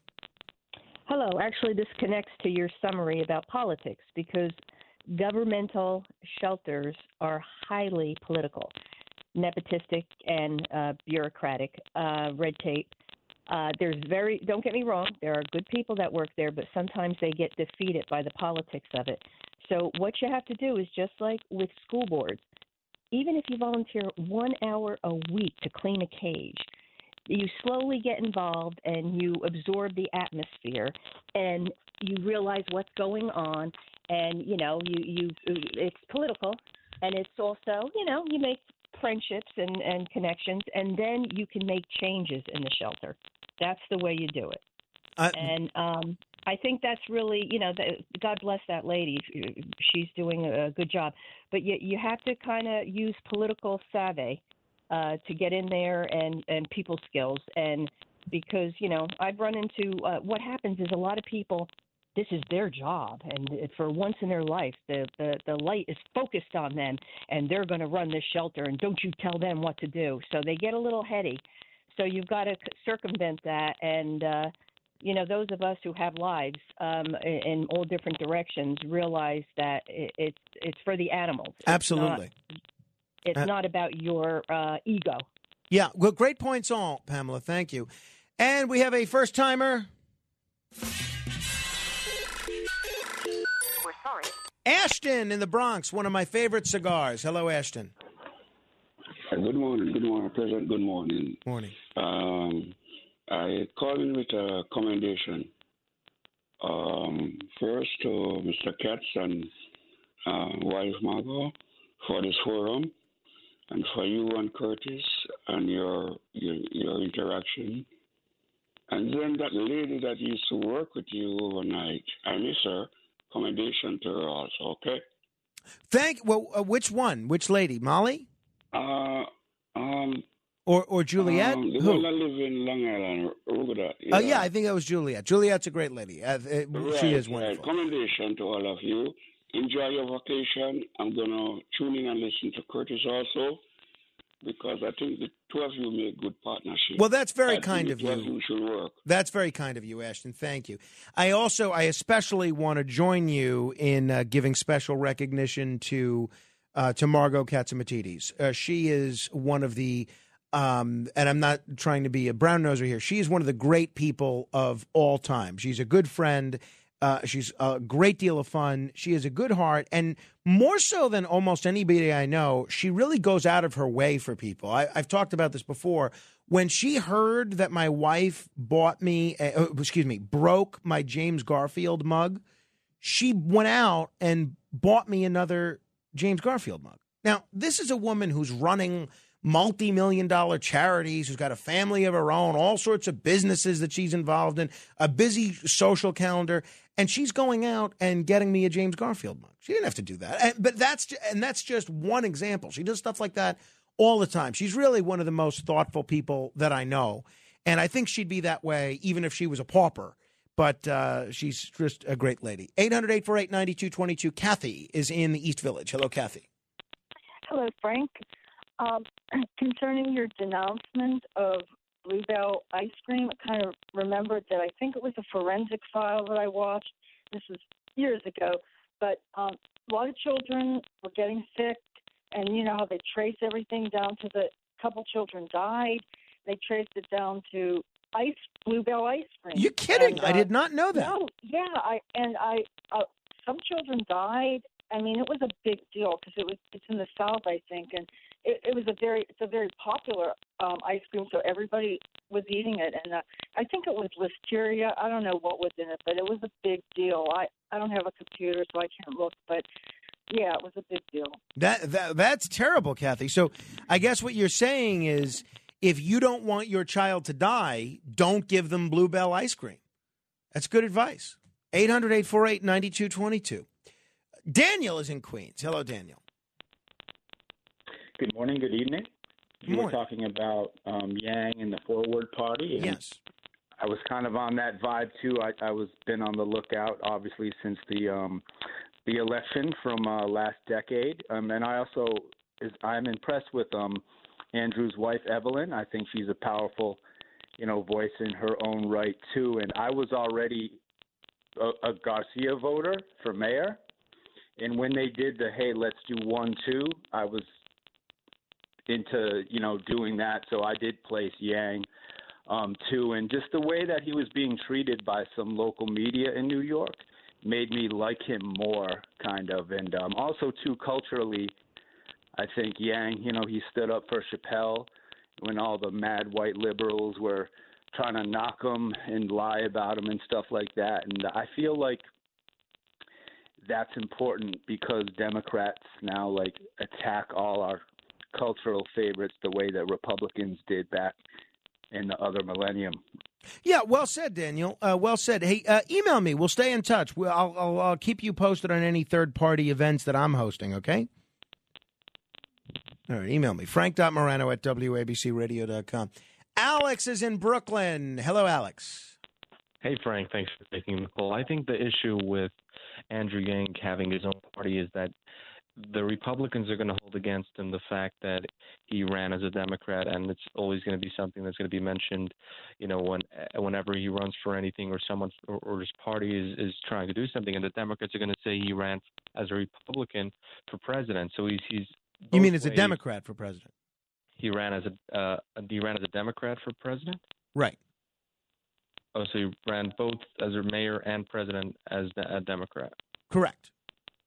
Oh, so then I got that wrong. But I also wanted to ask you. Two days ago, you I heard you mention my name and some other callers, and you're talking about a meeting that we have, and we should be inviting Joseph to that meeting. How did you know about that meeting? That's very funny. Yeah. No, what I was saying was I don't remember which caller it was, but it was a caller that was talking about himself and you know, my my beef with Chris from the Catskills, who's actually a pretty nice guy. And uh, he texts me all the time now and I I actually have come to like Chris in the Catskills shockingly. Um as annoying as he is. But uh Chris in the Catskills and Alex Barnard and that guy Joseph whatever the issue is that we're talking about, they will somehow always find a way to make it about them, right? So if there's a baseball score, if there's baseball game, you know, a, uh, you see that baseball game last night? You ask Chris in the Catskills, Chris will say, well, you know, I went to a baseball game one time. You wouldn't believe what happened. I was invited to throw out the first pitch because I was a former elected official.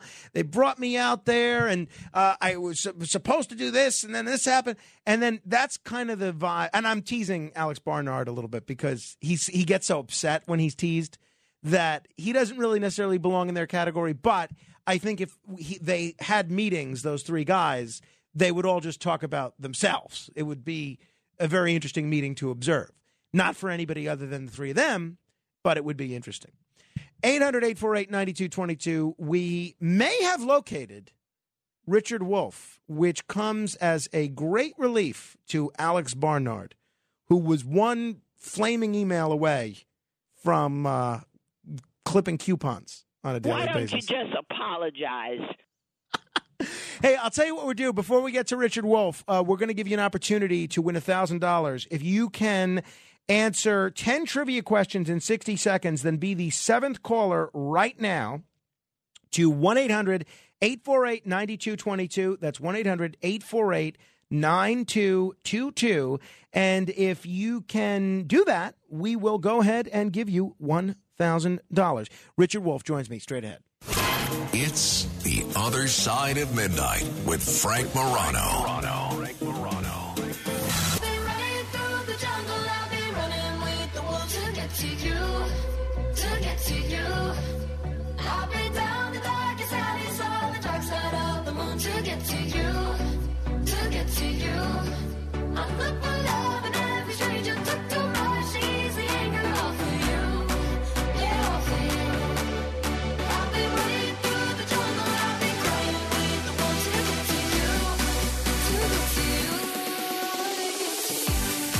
This is Selena Gomez singing Wolves.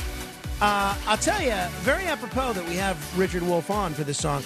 I have developed a whole newfound respect for Selena Gomez. Selena Gomez is not someone that I knew anything about. And uh, other than that, she dated that other pop star. Was it Justin Bieber? Justin Bieber. And I didn't know anything about her, didn't care much about her. I had nothing against her. But I had an experience this week which has totally changed my view of Selena Gomez, and I am now a fan. In about 20 minutes, I'm going to tell you what that experience was. But first, it is time for. The Other Side of Midnight presents It's the $1,000 minute. Answer 10 questions correctly in one minute, and you could win $1,000. Here's your host, Frank Morano. Thank you, Chris Libertini. I'm looking forward to seeing you in that softball game tomorrow. I hope you know how to play softball because we are in for a long game. Alex is in Brooklyn. Uh, Alex, hello. Hello. I was just down with you. I remember, Um, yes. I, remember it yeah, well. and I, I do know how to spell cat, so I figured I'd try this game. All right, well, let's give it a shot, Alex. Alex, how old are you? Um, 25. 25, great. Right in the heart of our target demo. So uh, uh, men 25, 54, you know, that's that's right in the prime age range of folks that are, need we need listening to this show. And you listen every day, right? I listen whenever I'm up at this time of the day. Okay, all right, fair enough. Now in the summer, more frequently Yeah. Well, than it was in the winter. Wow, do you have a seasonal job that involves you sleeping during the winter? No, I'm just on vacation upstate now. Good. Okay. All right. All right. You know how the game's played, right? Yep. Okay. How many cents are in a quarter? 25. How many sides does a pentagon have? Five. Where am I going on vacation next week? I would say Florida. No, I, I just said that I was going to Cape May, Alex. You listen like our Alex listens. Well, I was calling in. No, all right, fair enough. All right, uh, I'm putting you back on hold. Uh, give uh, give Kenneth your information, and uh, we'll give you a consolation prize for you to wear on vacation. All right. Hey, I have been very eager to talk uh, with Richard Wolfe ever since I first found out about the Forward Party. He is the former mayor of East Amwell Township, New Jersey, and the founder, or at least one of the founders, of the New Jersey Moderate Party. Kind enough to join us early this morning. Uh, Richard or Mr. Mayor, thanks so much for joining me. Good morning. Thank you for having me. So, um, what exactly is the New Jersey Moderate Party? Well, the moderate party is a response to the polarization between our two major parties. And basically, it is designed to be a home for the vast majority of the voters these days who feel that their major party no longer represents their values. It's become too extreme. And we are looking to identify and support and ultimately try to get elected moderate candidates. Now, um, why do you think a? I think there are a lot of voters, some Democrats, some Republicans, some Independent, that view themselves as moderates. But why do you think uh, having a separate party, the moderate party, is a v- better vehicle to have a moderating influence on electoral politics instead of working within the two major parties, for instance, the Democrat and the Republican Party? Well, interestingly, that's what we're trying to do. In other words, unlike typical third parties that run their own candidates, we're not looking to do that, at least not now.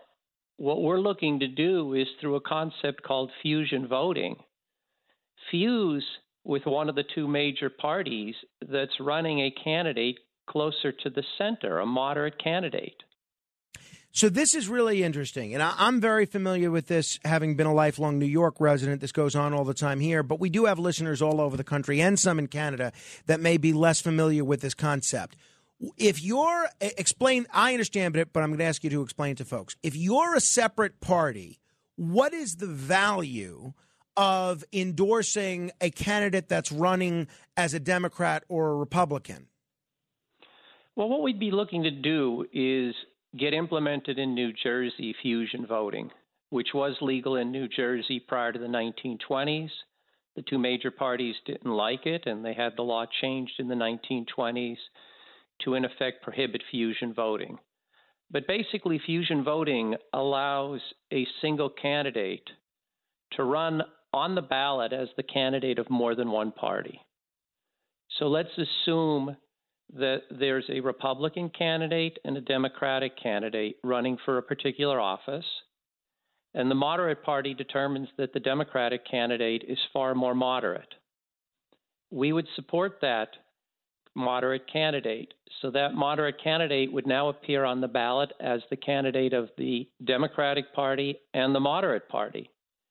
And people who did not want to vote for a Democrat, but who liked this candidate, could vote for this candidate by checking the moderate party. So, for example, a Republican, and I am a Republican, may not want to vote for a Democrat by checking the Democratic box on the ballot. They don't want to support the Democratic Party. They feel the Democratic Party is too far to the left.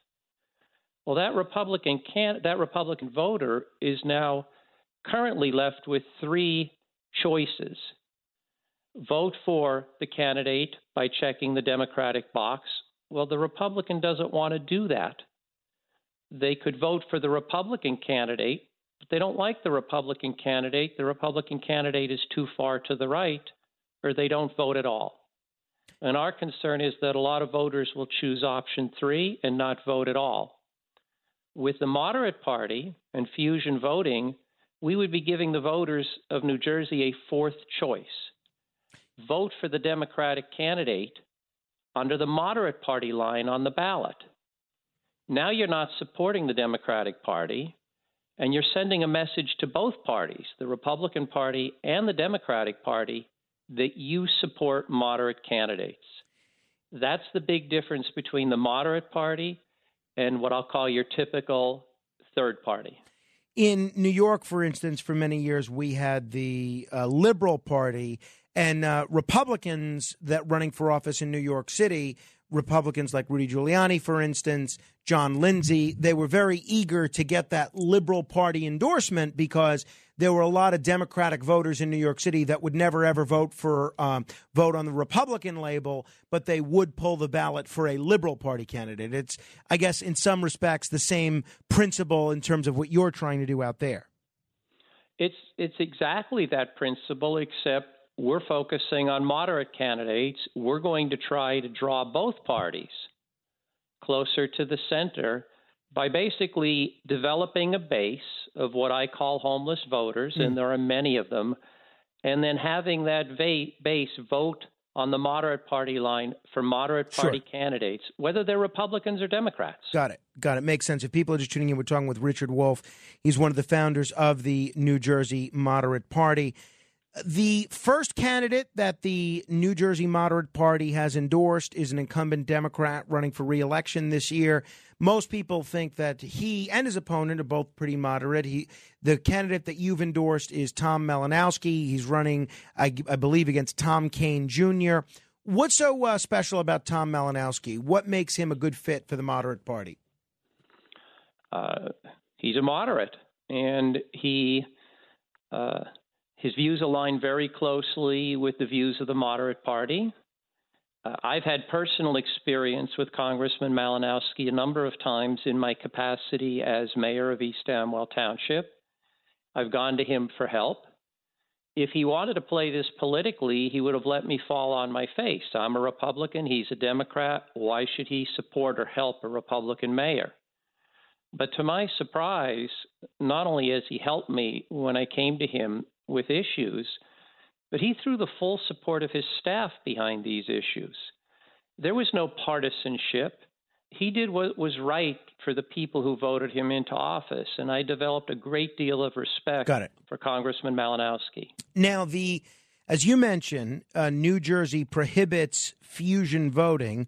So what you've done is you have gone to court and uh, you're seeking to, even though the New Jersey law says that this is prohibited, you're going to court saying that this should be permitted. Uh, since this is prohibited specifically under New Jersey law, why would you go to state court rather than federal court? And in a nutshell, what is the legal argument as to why the New Jersey law is uh, unconstitutional? Well, we brought in a team of lawyers with great expertise in this area. I'm a lawyer, but I'm a tax lawyer, so I don't profess to have great expertise. But uh, we are challenging the New Jersey law under the New Jersey Constitution. And the New Jersey Constitution protects individual rights greater than the federal Constitution. And we are claiming that the prohibition on fusion voting violates the New Jersey Constitution in a number of respects. And um, okay, so we'll we'll see. What is the status of that legal case at this point? We filed with the appellate division in New Jersey, which is the level below the New Jersey Supreme Court. That's where we have to start. We have to file briefs at that level, and then we are going to move to have the case taken up directly by the New Jersey Supreme Court.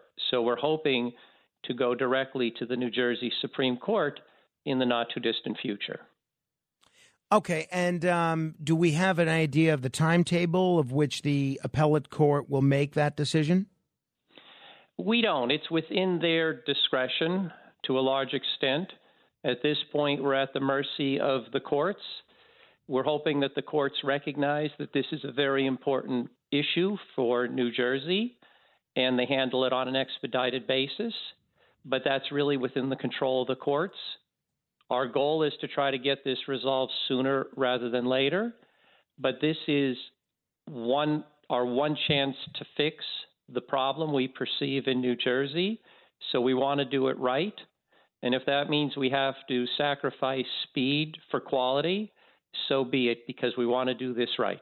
Now, I am wishing you the best because I find all of these state laws against fusion really outrageous, uh, to be honest. So I wish, I hope that what you're doing is a model for not only New Jersey but other other states around the country. Couple of quick questions, though. One of the people who helped organize the effort to create the new party is Sue Altman, the dir- executive director of the New Jersey Working Families Alliance. Now, in New York and in Connecticut and other places where the Working Families Party exists, it's an ultra left wing group. Now, could the byproduct of your success here, because I can see a lot of the moderates listening to this conversation now, cheering you on, saying, yes, yes, that's what we need a more moderating voice in politics, picking the more moderate candidate of the people running.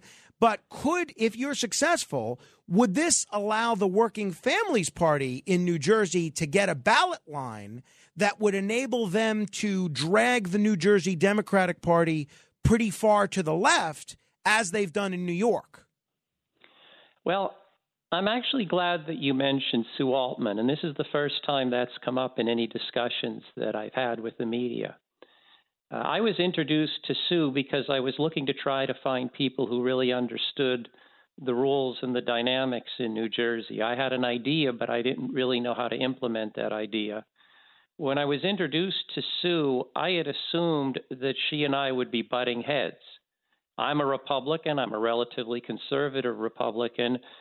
She's a Democrat and is known as being very liberal. However, the two of us are in complete agreement about wanting to draw the far left and the far right closer to the center. Both of us recognize the damage that the extremists are doing to our political process and the country.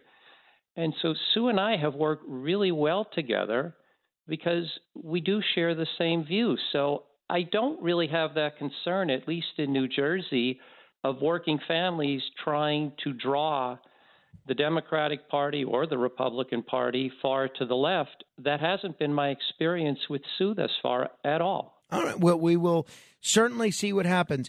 One of the, and I, have been involved in the minor party realm in New York for many years, and one of the frequent complaints in all of the minor parties in New York is that the fusion voting tends to corrupt the minor parties. That because of an interest in, say, uh, patronage or having a voice at the table with uh, people that are likely to win, that uh, the Conservative Party maybe endorses candidates that aren't necessarily that conservative. The Independence Party endorses candidates that aren't so independent, so on and so forth. Are you concerned uh, that by choosing to primarily endorse existing candidates that are running in other parties rather than running your own uh, your own candidates, that the moderate party, if you're successful, could one day be um, in the same situation where that cross endorsement becomes uh, such a uh, valuable tool that's so coveted by major party politicians that a lot of the ideals that the moderate party was founded upon tend to get left by the wayside? Any anything in life that starts out as a good idea with good intentions can ultimately be corrupted. So I, I can't argue with the concept that ultimately the moderate party and its ideals could be corrupted. The goal would be to have people running the moderate party who truly believe in the objective that moderation is good for the country, and that's how we move things forward. That the political process should be give and take and not my way or no way, and that elected officials are public servants. And not out to just further their own agenda or the agenda of their large donors. So, yes, could the moderate party concept be corrupted at some point? I can't argue with that. But if the right people are running the moderate party and we stick to our ideals, I, think the moderate party could do really good things in New Jersey and really make a very big difference in our political process and hopefully spread to other states. Finally, I'm, I'm sure you've seen the news this week that the Forward Party, which was uh, led by Andrew Yang, is partnering with the SAM Party, and uh, it's going to be co-chaired by Andrew Yang, Christy Todd Whitman, and former Congressman David Jolly. Do you view that as a uh, as a positive development for the independent political movement, and how do you think the moderate party might uh, might play into that whole situation? Well, I've had conversations with David Jolly. In fact, once upon a time, David worked at my law firm. Uh, so I understand what the Forward Party is trying to achieve. It was a merger of three parties. Uh, I am intrigued by what they're looking to do. Um, they certainly will be different from most third parties in that they are going to focus on the center. I think they have very significant support at this point. Uh, I believe they will be a very well funded organization. And now is the right time for choice because Americans are fed up with the two major parties. They recognize the political system is broken. So I wish the Forward Party all the best. I hope they are very successful. Whether the moderate party at some point would have involvement with the Forward Party, I don't know. Right now, we're focused on our mission, which is to get fusion voting legalized in New Jersey. We feel that's the best, best path forward for New Jersey voters. But what will happen in the future, I don't know. We'll see. We will see indeed. Please keep us posted. Best of luck. And uh, I think uh, New Jersey will be a better place politically if you're successful in uh, getting this uh, this ban on fusion voting uh, undone. And uh, it's really such a shame that so many states have similar prohibitions. Best of luck to you, Mr. Wolfe. Thank you for having me, Frank. Have a good day. Thank you.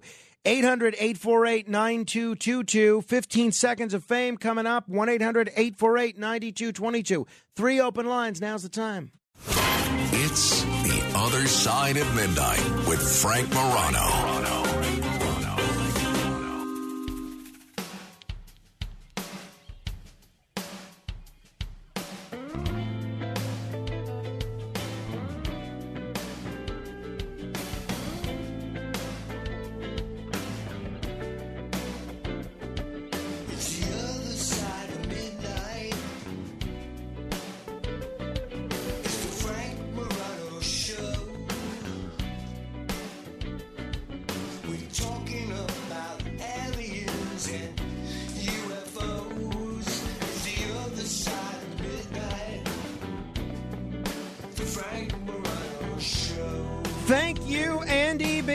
All right, we're going to do 15 seconds of fame momentarily. Hey, uh, Matt Blaze, you don't think Cape May was too difficult to question in that $1,000 minute, do you? Got it. No, because you talked about it. Right. I mean, several times. Yeah, if you talk about something, I mean, Repeatedly. during the show we're Right. doing right now. Yeah, okay. That's All right, that's, not, making that's not an unfair question. Exactly. All right. I want to thank um, Donna. I believe this is Donna in Huntington. Uh, Donna sent me $25 via PayPal because she knows that my debit card is missing and my American Express card is not yet uh, arrived yet. But it again, the problem is not that I have no money.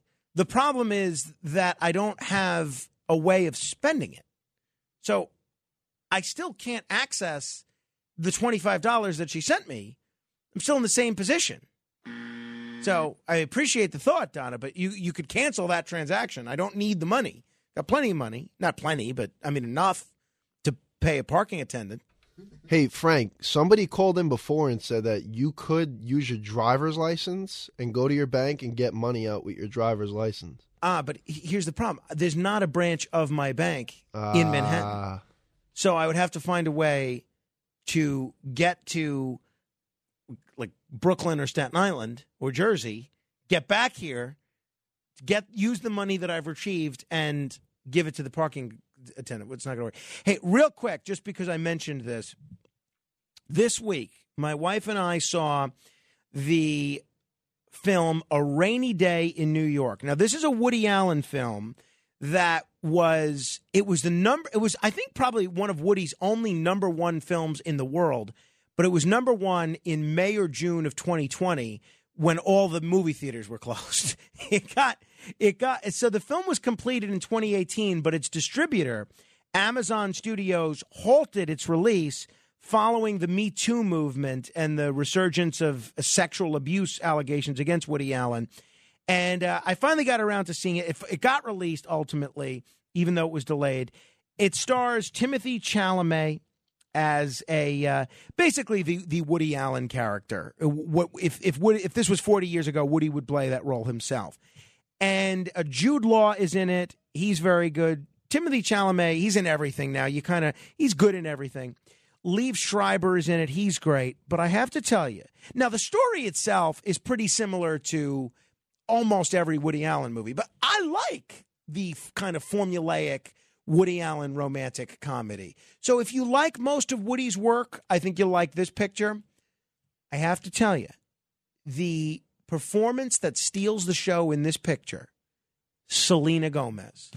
Selena Gomez as one of the she's not the female lead, but I would say she's the second female lead. She's outstanding. I said to my wife in the middle of the the film, I said, she's terrific. And my my wife said, Yeah. I had no idea this she was this good of an actress. She is phenomenal in this picture. But um, it's a really it's funny. I got a big kick out of it. It's a cute story and um, it's a really a love letter to New York. If I've decided that what I most want to see in films is scenes depicting New York. I want to see a film that says, "Oh, I hang out there, I go there," and you see plenty of that in this. It's beautifully shot, a beautiful soundtrack, and some terrific performances. All right, it's time for The other side of midnight. This is 15 seconds of fame. Joe and Ronkonkoma. to wish you a very nice vacation, relax with you your family, and enjoy the weather. Thank you, Joe. Mike in New Jersey. Morning, Frank. Frank, your daily schedule sounds so exhausting that I have to take a nap. A great vacation for you and the family in Cape May. There's nothing like a child's first experience with beach sand. Mike in the Poconos. Hey, Frank, always a good show. Have a good vacation and uh, softball. Flash that big glove. Flash the leather first base. And a shout out to Giuseppe from Ronkonkoma. Alan Manhattan. Hey, Frank.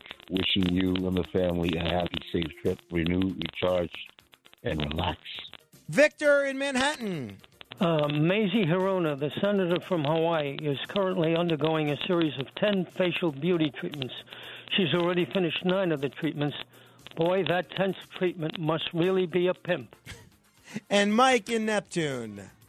Yeah, I met Ernest Hemingway in 1951, and he gave me the bill to a swordfish that was six, 18 feet long. All right. Uh, hey, uh, different strokes for different folks.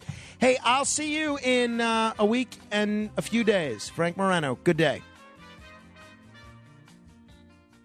This is Greg Kelly for Priority Gold. What does it mean to be America's precious metals dealer? It means that you're in touch with the hearts and minds of those who love this country, value our freedom, and want to protect the future. Priority Gold is that precious metals dealer. They've helped thousands of Americans back their retirement with solid gold and silver. Call Priority Gold at 888-506-6439. Receive free shipping, free storage, a free investment guide, and one of the best purchase experiences in the industry. Call now or go to prioritygold.com.